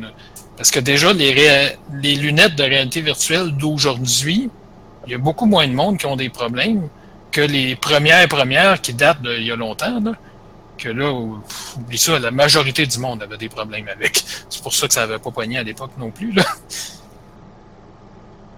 Fait que pour l'instant, c'est à peu près tous les détails qu'on a. On n'a pas de détails non plus exactement de quand est-ce que ça s'en viendrait. là. Ça risque d'être encore dans quelques années. Ça- probablement pas l'année prochaine. C'est probablement pas avant au moins deux ans. là. Mais c'est quand même intéressant aussi de voir que ça se développe et que il y a vraiment, ça va devenir vraiment de plus en plus réaliste. Nice. Mais le prix aussi va venir réaliste. Ben, tu sais, si on se fie au reste de l'informatique, euh, regarde le prix des ordinateurs. là. Le prix des ordinateurs, en réalité, il n'a pas réellement monté là, depuis des années. là. Tu veux un ordi gamer euh, pas pire, tu vas payer 2500, 3000. là. C'est encore ça, puis c'est ça depuis des années. Ouais, mais ça, la réalité virtuelle, euh, ça, ça, les prix vont monter, puis ça va faire du up and down, je pense. Ben, c'est sûr qu'il va toujours rester comme deux classes, parce que là, il y en a plein de sorties euh, avec euh, le Windows euh, MR, Mixed Reality, que Microsoft a annoncé avec le nouvel update de Windows 10. Puis, non, le nouvel update ou celui, non, celui de l'automne passé, en fait, depuis l'automne passé. Puis, euh, dans le fond, euh, ça, c'est comme le Oculus Go, que je parlais tantôt, qui est 199 US. C'est beaucoup moins cher, mais c'est sûr que, bon, la qualité est pas tout à fait la même. Euh, bien que dans le cas du Oculus Go, j'avais lu un review, puis le review était quand même très positif. Là, pour le prix, c'est vraiment bon. Ce qui manque un peu, c'est pour le tracking du mouvement du casque, c'est pas aussi bon, évidemment, puis une couple d'autres affaires. là. Mais en gros, pour le prix, c'est vraiment euh, très bon. là. Et fait que dans le fond, il va rester deux, probablement tout le temps au moins deux gammes. Une gamme plus abordable comme ça, puis une gamme plus haut de gamme là, que là, ben, c'est sûr que tu vas payer plus cher, mais tu vas vraiment avoir de quoi de beaucoup plus réaliste. On va voir ce que ça va donner quand ça va sortir. Ils vont souvent nous présenter des vidéos, ça même. Éventuellement. Et bon, mon dernier petit sujet, lui, il sera pas trop long, en fait. Euh, c'est Nvidia qui a annoncé qu'il euh, laissait tomber un programme qui était controversé, qui appelait euh, Nvidia GeForce Partner Program. Et une des choses qui était controversée dans ce programme-là, c'était que les compagnies qui font des cartes graphiques Nvidia, ben, s'ils voulaient continuer à avoir des prix concurrentiels de, de Nvidia, fallait que leur gamme gaming, le nom pour leur gamme gaming ne soit réservé qu'à Nvidia. Ils ne pouvaient pas avoir de AMD. Fait que là, euh, évidemment, ça a fait une grosse controverse euh, dans le fond parce que là, euh, Nvidia essayait de tasser AMD dans le fond, puis de, prendre un monopole. là. Fait que, euh, fait que là, finalement, avec toute la controverse, ils ont fini par laisser tomber le programme. Mais il y avait déjà certaines compagnies qui avaient refusé malgré tout, parce que ce qu'ils disaient, c'est que dans le fond, si tu n'acceptais pas les conditions d'NVIDIA, qu'il fallait continuer à produire des, des cartes NVIDIA, mais ils te vendaient les chips tellement chers que tu étais plus concurrentiel. Fait que. euh, Puis si tu voulais continuer à faire des cartes AMD aussi, ben c'est ça. Fait que t'étais comme un peu mal pris. euh. Fait qu'il y en a qui avaient déjà accepté, eux autres, de changer le nom de la gamme de produits pour AMD, qui avait donné un autre nom. Mais là, c'est ça. Je sais pas qu'est-ce que ça va faire, étant donné que maintenant, dans le fond, même Nvidia abandonne euh, ce programme-là. là. Fait que c'était mon dernier sujet. Mais merci beaucoup pour tes sujets. Ouais, des pas mal de sujets intéressants. Fait que là, maintenant, on va y aller avec ceci. Et voici maintenant la chronique jeu avec Véronique. Salut, Eh bien, bonjour. Euh, moi, je vais faire une petite chronique jeu. J'étais pas là la semaine passée dû à des petits problèmes, mais je, je suis d'attaque cette semaine. Euh, je vais vous parler. euh, tu présentes-tu ma, ma vidéo avant ou après? Je vais la présenter. Ben, euh, ce que je fais, est en anglais ta vidéo? En tout cas, Patty, tu parles. Oh, vais excusez, ta vidéo est en anglais. Euh, oui, j'en avais Ok. pas trop en Ce français. que je vais faire, je vais la partir, puis tu pourras, je vais mettre, je mettrai pas de son de sa vidéo. Puis pendant la vidéo, tu vas pouvoir expliquer un peu le principe du jeu. Ok, c'est beau. C'est parti.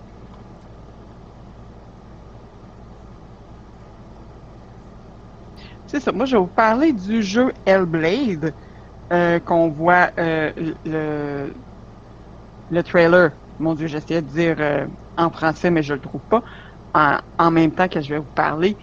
Si on suit une, une jeune femme qui veut retourner dans les enfers pour aller récupérer son promis. Euh, c'est un jeu qui est sur Xbox. Euh, c'est un titre un titre de Ninja Theory, comme on a pu voir, euh, qui va être capable, qui va marcher avec la Xbox One X, qui va être capable d'afficher en dynamique jusqu'à 4K. Ça veut dire 1080p à 1440p sur Ah, ou c'est sur PlayStation Pro? Excusez. J'avais pas. J'avais mal lu mon affaire. Excusez, c'est ce que j'avais marqué. Euh, mais qui va faire vraiment. Tu sais, qui va faire une différence en 4K avec les jeux de lumière et les effets de lumière, euh, vu qu'on s'en va vers les enfers. Euh, c'est un jeu qui est directement inspiré des mythes nordiques. Parce que Hellgate, c'est ça, il nous offre une descente aux enfers. On va suivre Su Sunua, une jeune guerrière qui décide de partir justement, comme je le dis, vers les enfers. Euh, où réside la déesse de la mort, Ella. Son but, comme je l'ai dit, est de ramener l'âme de son, de aimé. Euh, les quêtes des morts dès les premiers instants du jeu, euh, qui nous sert de toile jusqu'à se rendre jusqu'à l'étape finale, comme on peut dire. Très beau gameplay, euh, qui est quand même pas toujours bien calibré. Euh, on peut, on va être bluffé par les décors qui sont tout simplement splendides.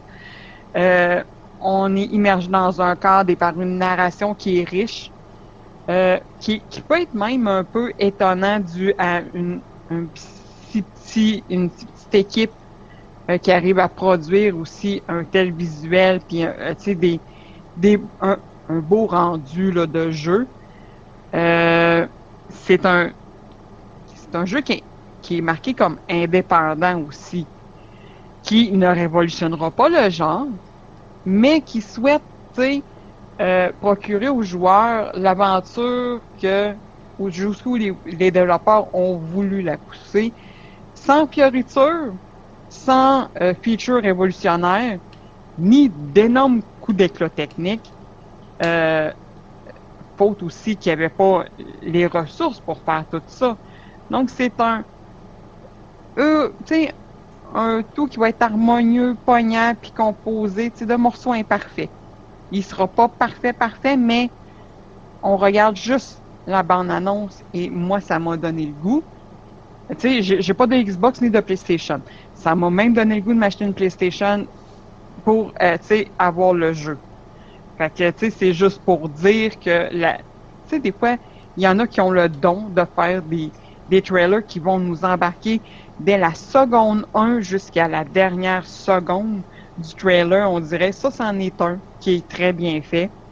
Euh, les pour, parce que on, on dit toujours que des, des pour et des contre dans un jeu, on va faire les pour, c'est un son euh, d'une rare qualité, euh, que c'était vraiment euh, bien recherché, bien respecté, un cadre my- mythologique qui peut être extrêmement riche et renseigné.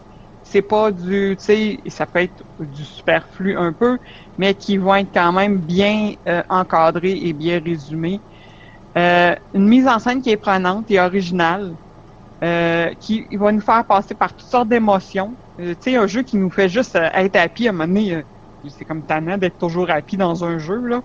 Fait qu'ils nous font, vont nous faire passer par toute une gamme d'émotions.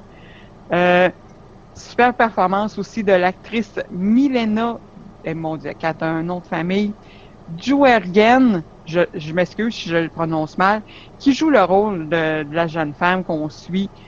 Puis il y a un bon dosage entre l'exploration, les énigmes et le combat. Euh, la réalisation est, est très bien faite, de grande qualité et un excellent rapport qualité-prix parce qu'à sa sortie, le jeu ne sera pas si euh, dispendieux, va être à peu près à une 45 à 60 dollars. Euh, de toute façon, maintenant, c'est les standards dans ces prix-là euh, pour n'importe quel jeu qui, qui sort, qui soit bon ou pas, comme on dit. Les comptes, il y en a quelques-uns. Les combats sont parfois trop longs, euh, qui, en, qui auraient demandé un peu plus de, technique. Mais, tu sais, des fois, euh, parce que moi, passer 10 minutes à essayer de tuer quelqu'un, euh, c'est long à mon avis, là. Après 5, c'est déjà long. Euh, 10, euh, on peut, tu sais... Il y a certaines énigmes runiques qu'on se serait volontairement passées, mais que ils sont là, il faut les faire. Et des fois, il y a des petits bugs de caméra, d'animation ou de stabilité, mais c'est ça, quel jeu en a pas des gros, tu sais, des, des- gros, j'allais dire comme EA ou même Ubisoft en. Tu sais, de ça. Que c'est la normalité, mais qui peut rentrer dans les comptes pour certaines personnes aussi. Comment avez-vous trouvé euh, le trailer? Ben, moi, je trouve les graphiques intéressants, sont vraiment beaux. Euh, les personnages, il manque un peu de détails, à mon avis. Je trouve qu'ils ont l'air un petit peu trop euh, cartoonish, même si malgré le, le détail graphique qui sont faits, je sais, ben, peut-être pas cartoonish. Je plus pourrais dire un peu l'apparence du personnage. euh, il manque, euh, je sais, il y a quelqu'un manque dans le, le- le- dans le dessin du personnage. Ben, ça fait plus, euh, tu sais, dessin animé haute qualité, mais qui en manque juste un peu de définition, si je résume bien ce que tu dis, là. Moi, euh, c'est ça, oui. Mais qui est quand même déjà là, mais quand tu la regardes dans certaines angles, c'est super beau, et d'autres que hum, ça passe un peu moins bien. Mais sinon, je trouve c'est un trailer quand même intéressant qui nous donne envie de jouer. Ouais, le trailer a l'air quand même intéressant. Ça, il a l'air quand même d'avoir une histoire. C'est pas juste euh, Jack and Slash, euh, on bâche euh, des choses puis c'est fini. Là. C'est ça. Il a l'air quand même d'avoir une histoire qui a l'air intéressante. là. Et les graphiques sont quand même bien. Et surtout, bon, c'est ça, on dit c'est un jeu indépendant. Puis là, à la fin, il indique euh, 30 US là, le prix. Fait que à ce prix-là, c'est quand même. euh, sais, la plupart des jeux aujourd'hui, les gros jeux, c'est plus euh, 70-80. là. Oui, oui. Fait que ça reste quand même un jeu qui a l'air d'une bonne qualité pour le prix. Ah oui, oui, parce que tu sais, ici on compare des jeux euh, sur la Switch, euh, un jeu avec Mario qui est à 70 dollars. Euh, ça, puis tu sais Mario, euh, on a on a beau tous avoir joué à Mario dans notre vie, mais de là payer 70 dollars pour Mario aujourd'hui, hmm, j'aimerais mieux payer 70 dollars pour ce jeu-là que payer pour Mario là, si on peut si on peut tu sais, dire ça comme ça, même si c'est pas du tout le même genre de jeu là, mais tu sais juste de dire que j'aimerais mieux mettre mon argent sur celui-là que Ben, Celui-là, il, il sera même pas 70, justement. C'est ça, là. Mais le jeu euh, en tant que tel, quand on regarde, euh, comme là, on tombe dessus une, vidéo- une séquence où ce qu'on voit euh, combat dans les flammes, euh, puis tout ça, avec deux, deux, deux chars de démons qu'on qu'on passé, ça a de l'air, euh, c'est- quand même, euh, le visuel est surprenant. Euh, c'est vraiment bien monté, c'est vraiment bien fait. Ça donne, oui, comme tu dis, le goût d'y jouer, puis d'aller chercher, à vouloir essayer d'aller, de finir le jeu au complet, puis de vouloir le- ça donnerait un goût de vouloir le rejouer avec un niveau peut-être de difficulté plus haut. Euh, en voyant l'aspect du jeu, euh, comment qu'il y a de l'air, tout ça. Euh, moi, personnellement, c'est le genre de jeu que j'irais me chercher. Il se fait-tu en multi ou juste totalement solo? Ça, ce n'est pas indiqué, mais à mon avis, qui va être que solo, parce qu'on suit une personne qui est, mon Dieu, j'ai de la misère avec son nom, Senua. Euh, excusez, mais on suit qu'un personnage. Après ça, euh, je ne sais pas s'ils vont intégrer d'autres choses et d'autres features au cours de développement, mais euh, à mon avis, qui va être euh, que solo. Ben, moi, ça m'a l'air plus d'un jeu solo avec justement une, une partie histoire, comme tu disais tantôt, qui va peut-être jouer un peu avec les sentiments et tout. Là. Fait que j'ai plus l'impression que c'est un jeu solo que je pense pas qu'il y ait de partie multijoueur. euh. Non, c'est ça. euh, moi non plus, je pense pas. Mais euh, que tu sais, on sait pas, la franchise peut évoluer aussi dans un DLC ou quelque chose après. On ne sait pas. Mais que ça devient. Tu sais, c'est comme c'est fait par des indépendants. Fait que on peut déjà juste dire que du travail d'indépendant que on dirait que c'était fait par Ubisoft quand tu regardes juste la bande-annonce. Euh, après ça, le jeu, mais qui sorte, ça va être un, autre chose de tester. Mais euh, là, juste, euh, tu sais, euh, regarder comme ça, ça, ça peut faire même pâlir certains grands, tu sais, développeurs qui, des fois, les bandes annonces, tu regardes, puis c'est, oh, c'est pas ça que j'aurais vu, c'est pas beau, c'est pas, ça, il y a plein de petits détails, plein de petites nuances que, qui fait que c'est un trailer que quand tu le regardes, il est prenant. Oui, parce que d'une certaine façon, des fois, j'ai vu moi aussi des, trailers de certains jeux. Euh, ok, ça peut être trop, trop intéressant, mais quand tu joues le jeu, il est bon. Il est très bon, mais quand tu regardes le trailer, euh, tu fais comme. Il donne pas le goût de jouer, tu sais. Mais lui, tu le regardes le trailer, tu as vraiment le goût d'y jouer. Euh, tu regardes. tu sais, l'aspect, la mise en scène du trailer.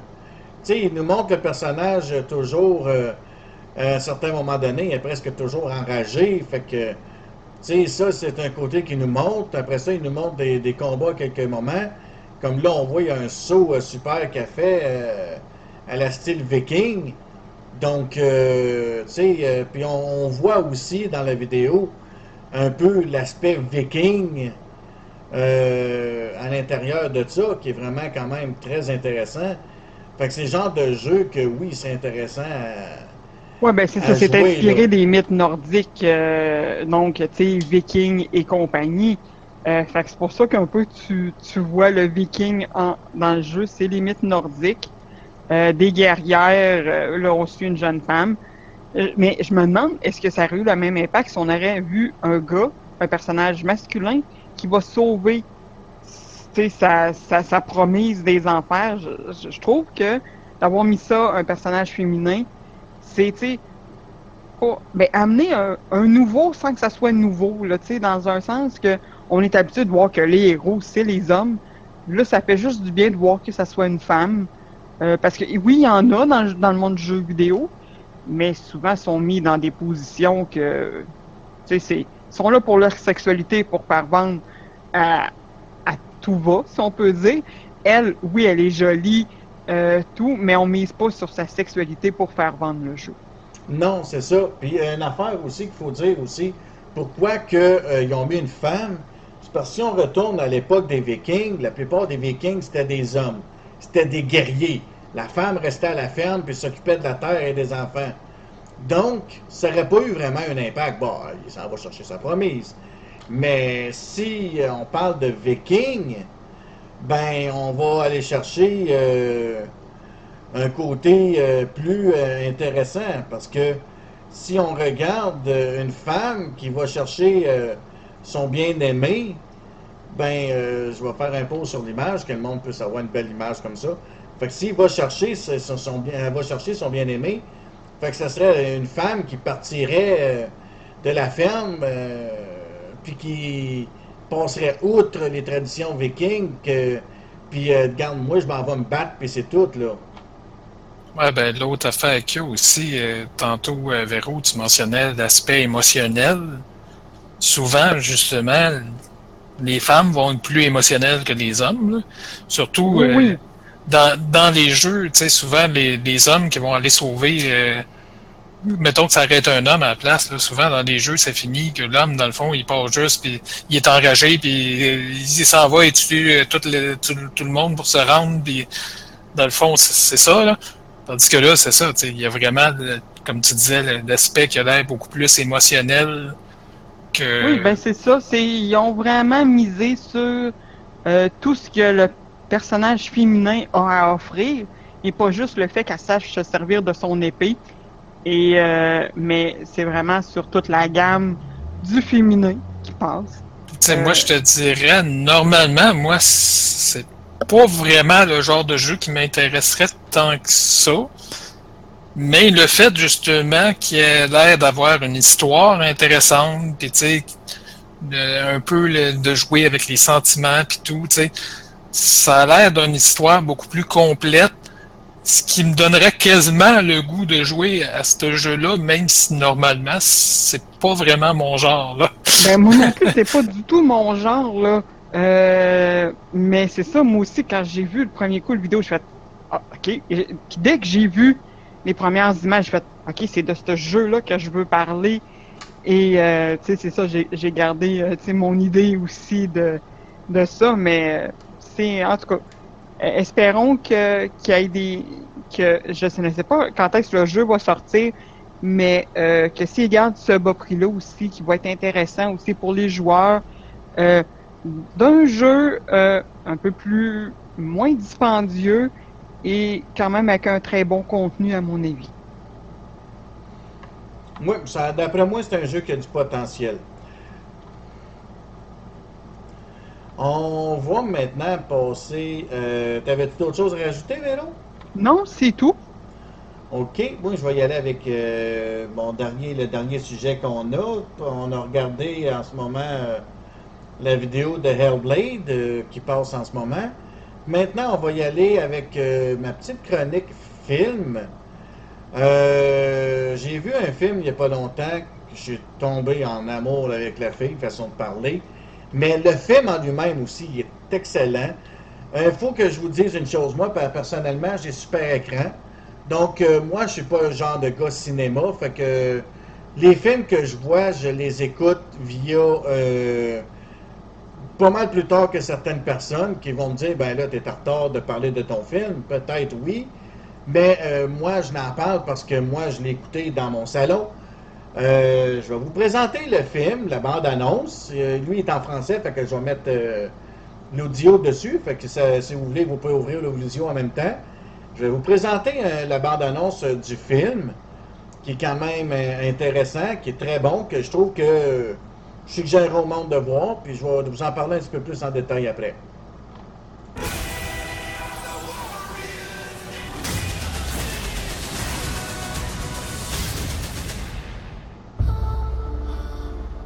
Diana. Ce ne sont pas les combats qui font les héros. Et si je vous promets d'être prudente? Rien qu'un bouclier. Diana, Alors rien de tranchant. prends garde à toi dans le monde des hommes, Diana.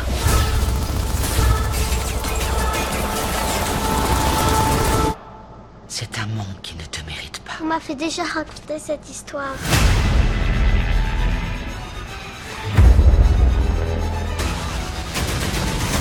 C'est quoi cet endroit? Vous êtes qui? Nous sommes la passerelle qui permettra à tous les hommes de mieux se comprendre. Ouais. Quelle est votre mission? Qui que vous soyez, vous courez un plus grand danger que vous ne le pensez. Dans les tranchées, les gars l'appellent Docteur Poison. Il y aurait des millions de morts en plus, la guerre ne finirait jamais.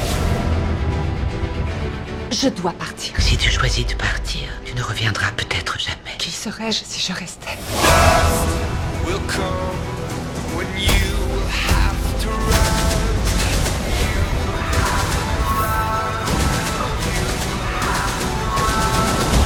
Direction la guerre. Eh bien, dans les faits, la guerre est par là, mais il faut d'abord qu'on aille par là. Comment une femme pourrait-elle combattre là-dedans Qui est cette femme Euh, c'est ma... C'est... Euh... Diana, princesse de tennis. Prince. Diana Prince.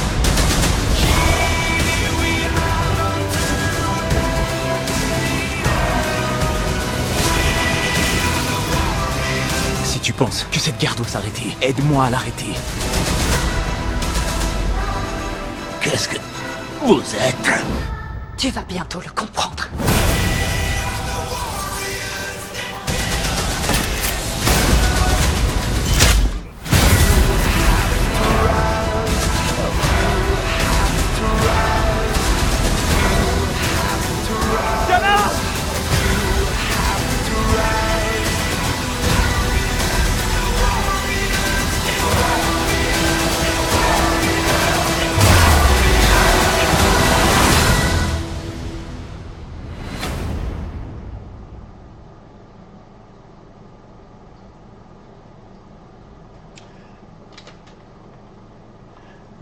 M'excuse auprès des Québécois. J'ai pas été, capable de trouver euh, la version française québécois en vidéo.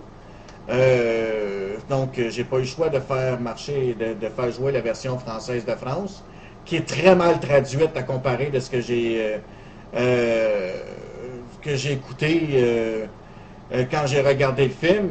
Pendant la, la bande-annonce, euh, il y a des moments, tu sais, il dit Diana Prince, Diana Prince.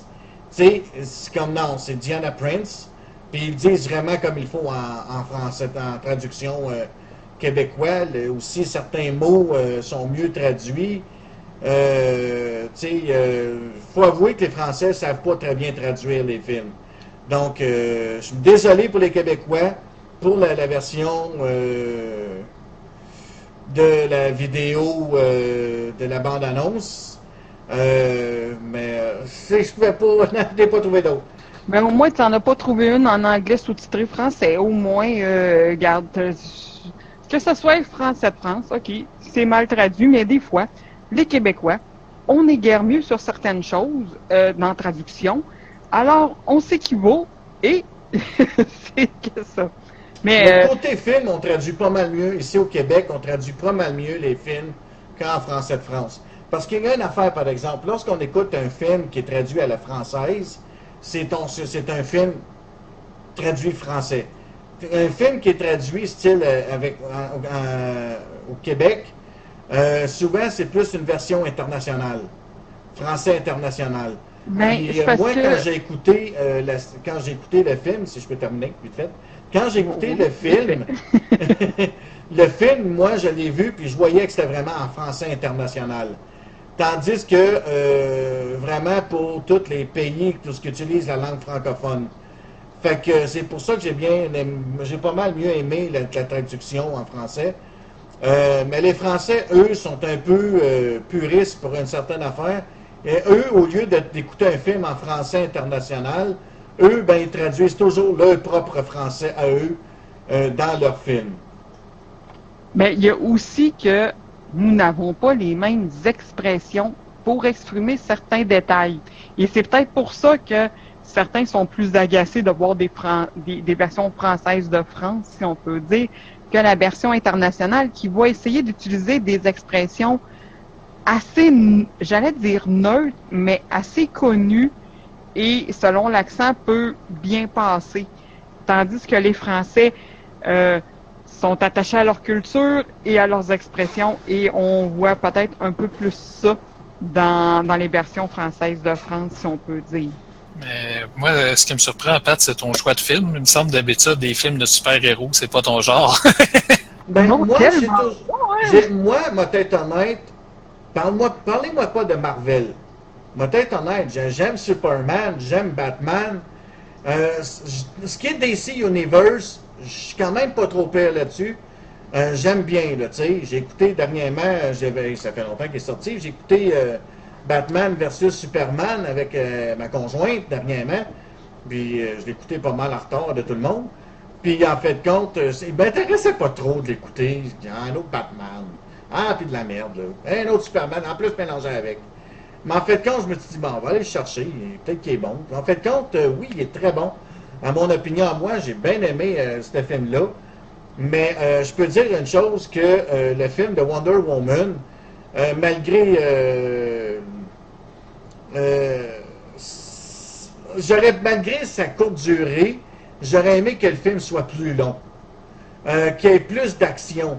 Euh, il traîne au début un petit peu en longueur, tu sais, c'est plus du blabla, on se promène partout, blablabla, puis, tu sais, mais après ça, là, quand on la voit pour la toute première fois, monter l'échelle euh, avec son armure d'Amazon, on fait Oh boy! Oh la chick! Elle est vraiment là. euh, super belle. Euh, L'actrice se nomme Gal, Gal Gadot. Euh, C'est une euh, Israélienne. Elle a participé à des concours de Miss Israël. Elle est considérée comme une des plus belles femmes d'Israël. Puis il faut avouer que quand on la regarde, c'est une beauté, là. C'est une sublime femme, là. On peut dire qu'elle amène, parce qu'il ne faut pas oublier qu'ils disent bien, dans tous les vieux livres, de, les bandes dessinées de, euh, DC Universe, qui concernent euh, justement euh, Wonder Woman, c'est supposé être une superbe belle femme, qui est une Amazone, qui était amenée sur Terre à l'époque où ce que les hommes ont, été en- tombés en guerre à cause de Arès, qui a corrompu les hommes. Ben, à ce moment-là, ben, on se dit, d'une certaine façon, qu'à un moment donné, on se dit, waouh, euh, va nous, on va s'arrêter, elle monte l'échelle, là. C'est là qu'on la voit la toute première fois, là, monter l'échelle avec le bouclier quand elle sort. Tu, Tu regardes, puis là, ta voix apparaît, tu fais comme, oh my God, que c'est ça, tu sais. Tu fais comme, un ange vient d'apparaître, quasiment, qu'on pourrait dire, là. Tu sais, euh, on peut pas nier que c'est pas, pas, pas, pas un ladron, là. Elle est sublime comme femme, là. Euh, Je n'irai pas qu'elle est belle femme. Mais de là à dire que c'est un ange, ça, je ne suis pas certaine. C'est une belle femme, mais c'est quand même, on n'exagérera pas non plus. Non, non, je le sais, je niaisais quand j'ai dit ça. là. Oh oui, ben oui, Mais- j'apprenne quand même. Là, je suis la femme du groupe, là, tu sais. Puis si on remarque, le gars qui est tout le long qui l'accompagne dans la bande-annonce, ça se trouve avec Chris Pine, celui qui joue le capitaine Kirk dans les Kelvin Timeline. Donc, euh, il y a beaucoup d'acteurs qu'on va reconnaître euh, dedans, Euh, de très bons acteurs. Le film, pour sa courte durée, il, est très bon. Il nous tient, en- il nous tient pas, pas qu'il nous tient en haleine, mais il nous tient assis à regarder le film. Parce qu'elle a réussi à nous faire vivre, comment je peux dire ça donc? À nous, en tant que, parce que c'est une très bonne actrice, euh, Gal Gadot. Puis elle, nous, a réussi à nous, euh, à nous captiver dans le film tout le long, avec son rôle. Puis j'ai regardé, euh, euh, j'ai regardé les, bonus features du film, je pense c'est hier ou c'est hier. J'ai regardé, j'ai beaucoup, j'ai trouvé toutes les bonus features, je les ai regardés pour le plaisir. Euh, puis on se rend compte que euh, la plupart des personnes qui ont participé au tournage du film ont tous dit qu'elle a réussi à s'imprégner du personnage pour le faire vivre. Fait que, tu sais, euh, puis elle a réussi à, apporter aussi le côté féminine, euh, puis un peu naïve aussi, parce que elle n'a pas connu les, elle pas co- connu les hommes, elle connaît rien des hommes à part que qu'est-ce qu'elle a lu dans les livres sur son île d'Amazon secrète que l'être humain n'a jamais trouvé, un être humain normal, parce que c'est une méta-humaine qu'on pourrait dire. Puis euh, on s'en, fait d'une certaine façon, euh, elle, est élevée seulement que par des femmes Amazon âgées de centaines et de milliers d'années, qu'on pourrait dire. Donc, euh, des siècles et des siècles. Puis, euh, elle, elle connaît rien que ça. Donc, euh, puis on apprend bien des choses, la, la, jolie euh, demoiselle. Puis, euh, c'est vraiment, moi, c'est un film que je suggère aux gens de regarder. Ça se passe pendant la Première Guerre mondiale, qui était censée d'être la Première Guerre mondiale, celle qui mettrait fin à toutes les guerres, qui malheureusement qui n'est pas arrivée. C'est là qu'on découvre Wonder Woman, du nom de Diana Prince, pseudonyme qu'elle prend. Euh, puis il y a un petit. ce film-là, par exemple, si je peux suggérer aux gens, avant de l'écouter, pour ceux qui n'ont pas vu Batman versus Superman, regardez ce film-là en premier. Parce que euh, ce film-là, il a été fait après Batman versus Superman. Mais euh, les deux producteurs, les deux producteurs directeurs, je ne sais plus trop, qui ont fait une euh, petite, euh, comment je peux dire ça donc, Euh, une petite association temporaire pour une photo qu'on retrouve dans le, dans le film et dans le Batman versus Superman. Donc, moi, si je peux suggérer aux gens, commencez par regarder l'autre, parce que dans le, dans Batman vs Superman, on voit Wonder Woman qui arrive de nulle part. Bon, on la voit un peu au début, à, quelques, à quelques moments en tant que d'apparence humaine, habillée en robe sexy, tout le kit. On ne créera jamais que c'est elle, là. Puis là, donné, elle la voit apparaître. Puis euh, là, c'est pour ça qu'ils ont fait après ça, la femme qui produit le film, ben elle, elle s'est dit, ben pourquoi que je ne créerais pas l'histoire de Wonder Woman pour que les gens sachent de où elle vient? Pourquoi qu'elle a apparu dans le film avec Batman versus Superman? Fait que c'est pour ça que moi, je suggère aux gens de regarder Batman versus Superman en premier, puis voir lui après. Puis après ça, ben il faut regarder après ça la Ligue Justice. Qui suit Mais elle après. vole. Elle vole la vedette dans Justice League. euh, qui, tu sais, quand même, tu vois tous les gros, gros, noms et qui, mais qu'elle vole quand même, euh, tu sais, un, qu'elle vole la vedette, qui est bien, et qu'il y a aussi Wonder Woman 2, qui est en production aussi, qui est en pré-production. Oui, parce qu'il faut dire aussi que moi, j'ai pas encore vu la Ligue Justice parce que euh, il n'est pas encore sorti à super écran. Mais euh, à ce qui paraît, oui, euh, il paraîtrait que, c'est elle qui met l'emphase, mais c'est elle qui mène la Ligue Justice. D'une certaine façon, d'après ce que j'ai lu, ce serait elle qui mène la Ligue Justice, qui aide justement Batman à trouver les autres méta-humains. C'est elle, après ça, qui, qui, qui, mène la danse, là, qu'on pourrait dire. Puis, euh, d'une certaine façon, euh, mais c'est... Parce qu'il ne faut pas oublier une affaire que Batman, c'est le seul humain parmi le lot. Elle, c'est une méta-humain. Aquaman, c'est un méta-humain. Ensuite, on a Cyborg, qui est un méta-humain, qui est considéré comme un méta-humain. Puis on a Superman, que lui, c'est même pas un humain, c'est carrément un extraterrestre. Puis Batman, tout ce qu'il y a à comparaison de tous les autres super-héros, c'est sa technologie, puis c'est tout, puis son, c'est son expertise en arts martiaux pour le combat, puis toutes ces choses-là. Et son argent. oui, en quelque sorte, ben oui, ben c'est son argent qui fait qu'il y a cette technologie et tout le kit. Parce que Batman, en, Batman, en réalité, euh, face à un super, euh, mettons, euh, il n'aurait jamais venu à bout euh, du gros monstre à la fin dans, dans, dans Batman versus Superman.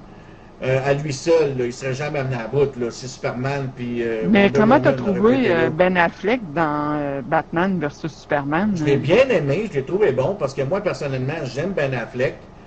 Je trouve que ses gamins, puis son côté un peu Ben Affleck, comment qu'il est lui, trouve que ça amène un côté différent un peu du Batman qu'on connaît traditionnel.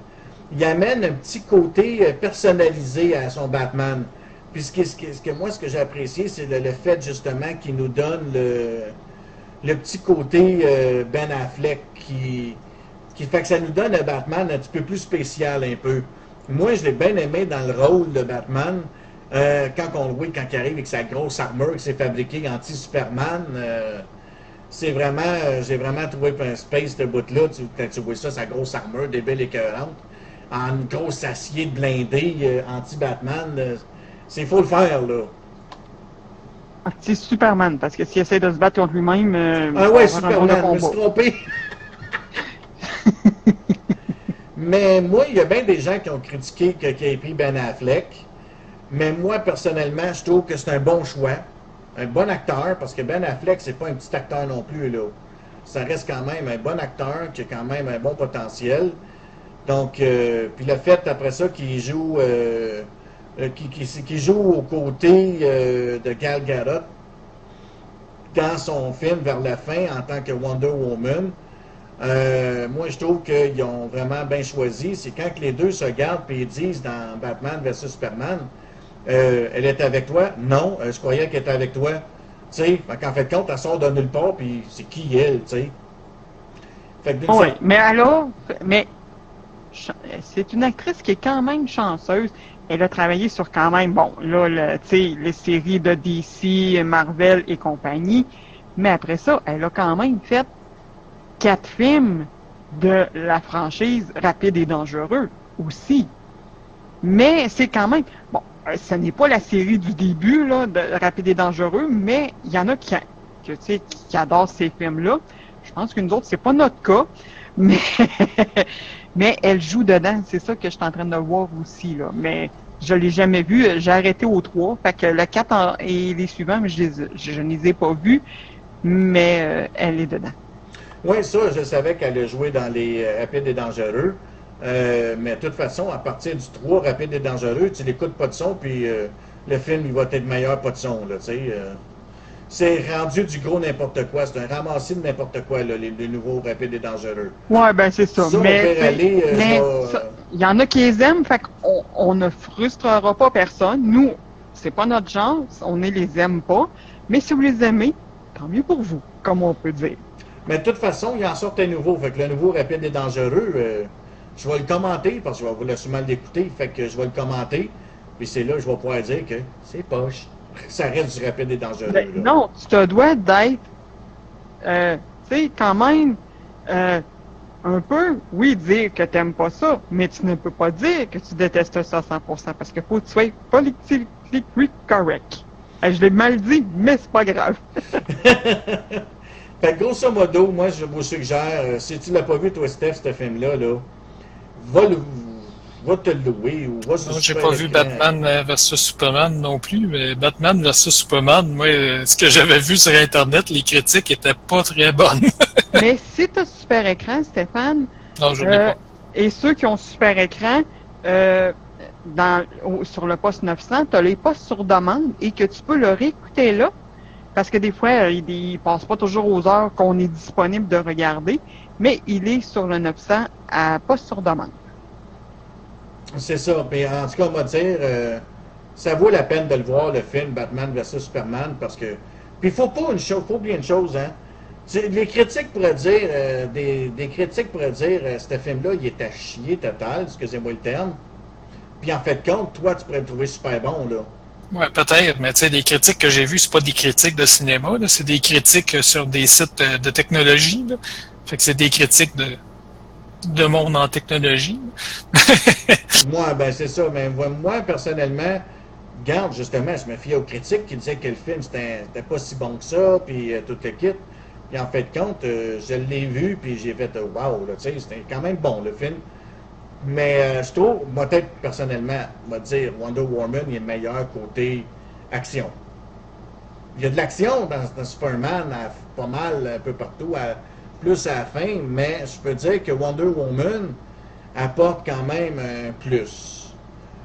Le fait de voir une super belle femme, Amazon, euh, puis qui nous donne son un rôle euh, quand même assez avancé, euh, sérieux, euh, c'est un. Je suggère aux gens d'aller voir ce film-là s'ils l'ont pas encore vu, parce que Wonder Woman, c'est un, à mon opinion, à moi, c'est un chef-d'œuvre. Mon Dieu, ok. Mais tu dirais, tu disais qu'il ne durait pas longtemps, il dure quand même 2h20. Il est passé long. Euh, déjà 2h20 pour un film d'action, je trouve ça extrêmement long. Oui, mais il n'y a pas tant d'action que ça, c'est ça qui arrive. L'action commence plus vers le milieu du film. Ah, ça c'est. Ah, ok. Ouais. Hein? Parce que dans le fond, qu'est-ce qui arrive, c'est que le gars, il rencontre la fille. Là, euh, la fille, elle veut. Ah, non, non, euh, compte pas, je vais la regarder, mais. Ok, tu l'as pas vu, toi, encore? Non, non, je l'ai pas vu. J'ai vu que des petits bouts. Euh, j'ai vu que juste des petits bouts de même ici et là, euh, parce que le film m'intéresse pas. Je vais être honnête. Les petits bouts que j'ai vus m'ont pas fait que j'ai voulu en écouter plus. Mais qu'il faudrait vraiment que je commence du début jusqu'à la fin au moins une fois. Euh, mais ce que j'ai vu, je sais pas, ça m'a pas palmé, puis ça m'a pas fait, ah, ok, on va rester assis là pour l'écouter. T'as-tu euh, t'as-tu écouté euh, Batman vs Superman? Non. Ok, Je faudrait que tu commences par lui un peu avant. Ben euh, c'est ça, je suis de celle qui aime pas Ben Affleck, fait que ça m'a pas plus tenté d'écouter Batman versus Ben, écoute-le pareil, parce que euh, euh, voilez pas en tant que Ben Affleck, là. OK? Non, non, non, non. Regarde le film pour le contenu. Euh, vraiment, en comme j'ai général. Comme j'ai aussi quand même beaucoup de misère à me concentrer et rester euh, assis pendant deux heures. Et tu sais, des fois, euh, même un épisode d'une heure d'un épisode, euh, tu sais, de, de peu importe quelle série, des fois j'ai de la misère parce que j'ai écouté Absentia, là pas si long, qui est sur hmm, Illico. Et que, tu sais, une heure, et mon Dieu, il a fallu que je me reprenne, euh, tu sais, il a fallu que je fasse une pause dans le milieu de l'épisode parce que je n'aurais pas été capable d'écouter tout l'épisode. Malgré que ça soit pas, tu sais, si, ben, c'est bon, ça être extraordinaire, mais que, tu sais, tu dis, OK, euh, des fois, j'ai un peu de misère, là. Faut que j'écoute ça euh, quand je suis vraiment en forme parce que sinon, c'est ça, j'ai un peu de misère. Mais euh, je dirais, si jamais que tu as une chance, écoute Batman versus Superman, puis après ça, écoute Wonder Woman, euh, parce qu'il est vraiment... euh, c'est un très bon film. Vraiment, moi, il m'a accroché tout le long, je l'ai bien aimé. Oui, c'est sûr et certain qu'en tant que gars, je l'ai aimé à cause de la fille, de la pétoune, comme on peut dire. Mais généralement, si je parle du film en lui-même, il est excellent, il est très bon. Euh, je mettrais un film de Marvel à côté, puis à mon opinion, moi, là, je mets Marvel aux poubelles, puis je regarde ça à la place. Mais tu vois, le contraire, moi, je regarde Marvel et je mets Batman avec Ben Affleck aux poubelles. Mais, tu sais, c'est- c'est vraiment. Puis pourtant, euh, tu sais, il est regardable, là, Ben Affleck, mais qu'il n'y aura jamais de meilleur Batman que Adam West. Le meilleur Batman va toujours et restera toujours Adam West. Adam West, ça, c'est qui ça? L'original. L'original. Ah, ouais. Oh, bof. Non, mais quand convaincu. t'as ben, quand tu regardes pour ce qui était à l'époque, tu sais, c'est une série aujourd'hui qu'on peut regarder comme comique et non d'action, là. Mais que des fois, tu as des phrases qui disent que, mon Dieu, que ça passerait même plus au cinéma de nos jours, quasiment, et que tu as des, des habillements que, tu tu fais, oh mon Dieu, mais que c'est juste pour le côté, tu sais, funny de cette époque-là, et un peu euh, quasiment grandiose avec des, des très petits moyens que, tu sais, tu regardes ça puis tu fais, oh, wow. Tu sais, moi, c'est le même, je le vois, là. Mais, tu sais, moi, c'est mon époque aussi, là, les vieux Batman, là, tu sais, que je regardais ça, euh, tu sais, quand qu'on pouvait, là, puis même encore aujourd'hui, s'il y en a qui passeraient à TV, j'y regarderais, là. Ça, moi aussi, j'ai regardé les vieux Batman. Moi aussi, je les regardais, mais si on repasserait à la télé, pas sûr. Oh, Ben, ils repassent à la télé en ce moment. Oh, mais, tu sais, Bing, bang, boom. Ben oui, mais tu sais, tant qu'à regarder euh, la télé-réalité de nos jours, ou écouter Batman, euh, moi, désolé, je préfère écouter Batman, là, même si c'est hors Moi aussi, moi aussi.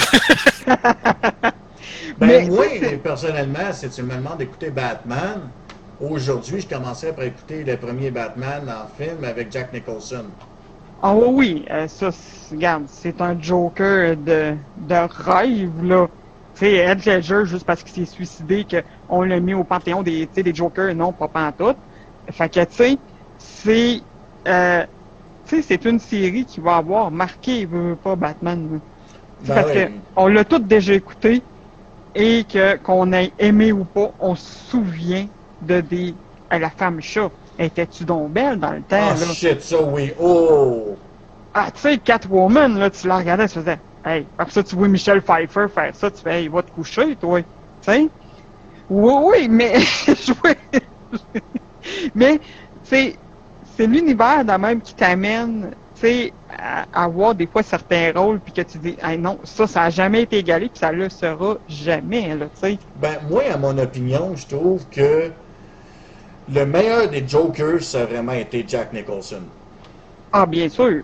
À côté film, là, Jack, là, tu sais, Jack il est capable de te faire pleurer, euh, quasiment dans cinq minutes. Et tu sais, après ça, tu la regardes, tu fais Oh, wow. J'ai encore écouté un film avec lui euh, la semaine passée, puis tu sais, tu fais Ah, fuck, oui, il l'a. Tu sais, c'est un film QQ, un film de romance, mais il l'a, tu que mais on parle de Jack Nicholson. C'est un des meilleurs ça. acteurs du cinéma. Ah oui, oui, oui, tu sais, fait que c'est ça, tu sais. Fait qu'on peut, tu sais, c'est comme je disais tantôt, c'est les goûts, les couleurs, on peut pas discuter de ça, tu sais, il y en a qui, tu vas dire, euh, sais, euh, moi, euh, c'est Vince Diesel, le meilleur acteur au monde, puis là, tu vas faire, euh, euh, euh, oh, ok. Bon, t'as le droit. Bonne, tu sais, tu, tu dis, ok, merci, bonsoir, quasiment, tu sais, t'as envie de tendre la main, puis tu dis merci, bonsoir, Je préfère mieux, moi, Dwayne Johnson que Vin Diesel. Ah, fuck, oui. Hey, mais moi, tantôt, euh, c'est parce que sur mon Facebook, je suis abonné à, à son Facebook, et tu le vois s'entraîner sur une bidule, tu fais. Il a l'air de souffrir le martyr juste en faire ça. Tu fais, qu'est-ce que je serais sur son petit bidule à essayer de faire ça? Fait que tu fais, oh! ça avait l'air assez, euh, assez hot ce qu'il faisait comme exercice. Fait tu sais, il est, il est inspirant, Dwayne Johnson. Tu la regardes, là, c'est un. Tu sais, il y a des personnes, en même, qu'on regarde qui sont inspirantes. Et ben ça, c'en est un. Toi, t'as trouvé euh, Wonder Woman inspirante, tu sais, c'est tant mieux pour toi. Tu sais, moi, elle m'a laissé de marbre. Je, je te parle pas côté beauté, rien, là, mais son jeu d'acteur et le film m'a laissé de marbre. Euh, mais, sais, ça, c'est moi. Mais s'il y en a qui ont aimé, je dirais pas, hey, ce que t'écoutes, c'est de la marde. j'ai quand même une meilleure diplomatie que ça, je vais dire Ah, ben, ok, c'est beau. Fait que, grosso modo, euh, y a-t-il quelqu'un d'autre qui a quelque chose à dire? Ouais, parce que laissez-moi pas parler, on va en avoir encore pour euh, des heures et des heures, puis pauvre Stéphane, faut qu'il se coucher. Oui, euh, Il va falloir à un moment donné. oui. Ouais, on a dépassé pas mal d'heures. D'habitude, on termine un peu avant 9 heures, là. Puis là, il y en a dépassé, là. Mais non, C'est pour ma de- faute. de- non, c'est correct, c'est correct. C'était, non, c'était des bons sujets intéressants qu'on avait aujourd'hui, puis tout ça. Mais vraiment, oui, euh, ça fait que moi, si je peux suggérer, euh, essayez d'aller voir ces films-là. En premier, commencer par Batman vs Superman, puis après ça, euh, Wonder Woman. Puis euh, allez-y, go for it, parce que... Pouf, wow. Euh, une chance, je m'étais limité à 5 sujets. J'en avais 8. Une chance, hein? On a- on aurait fini à 10 heures. Oh, mais ça, ça a eu du bien, j'ai pu faire ma pause pour aller à la salle de bain pendant tes cinq sujets. euh, c'est quand même bien. Ah, puis moi, j'étais chanceux de ce coup-là. J'ai réussi à toffer mon estique de deux heures sans aller ça la bol. Mais je vais être avec d'y aller parce que je sens que ça travaille. Bon, mais là, tant qu'à faire des histoires de merde, faire mon deux tours. Fait que Ah, je pense qu'on est mieux d'arrêter ça là, ouais. parce qu'avant qu'on tombe dans les histoires de merde, comme Véro a dit, là, ça va virer de bord. Je, je trouvais mon jeu de mots bon. Désolé. Fait que, OK, ben, je voulais vous dire merci à vous deux d'avoir participé euh, à notre podcast et votre, votre cast pour le côté vidéo, parce qu'en ce temps, on fait les deux. Euh, merci Stéphane, merci Véronique, et on se revoit la semaine prochaine. Même batte heure, même batte poste. Au revoir tout le monde. Bye.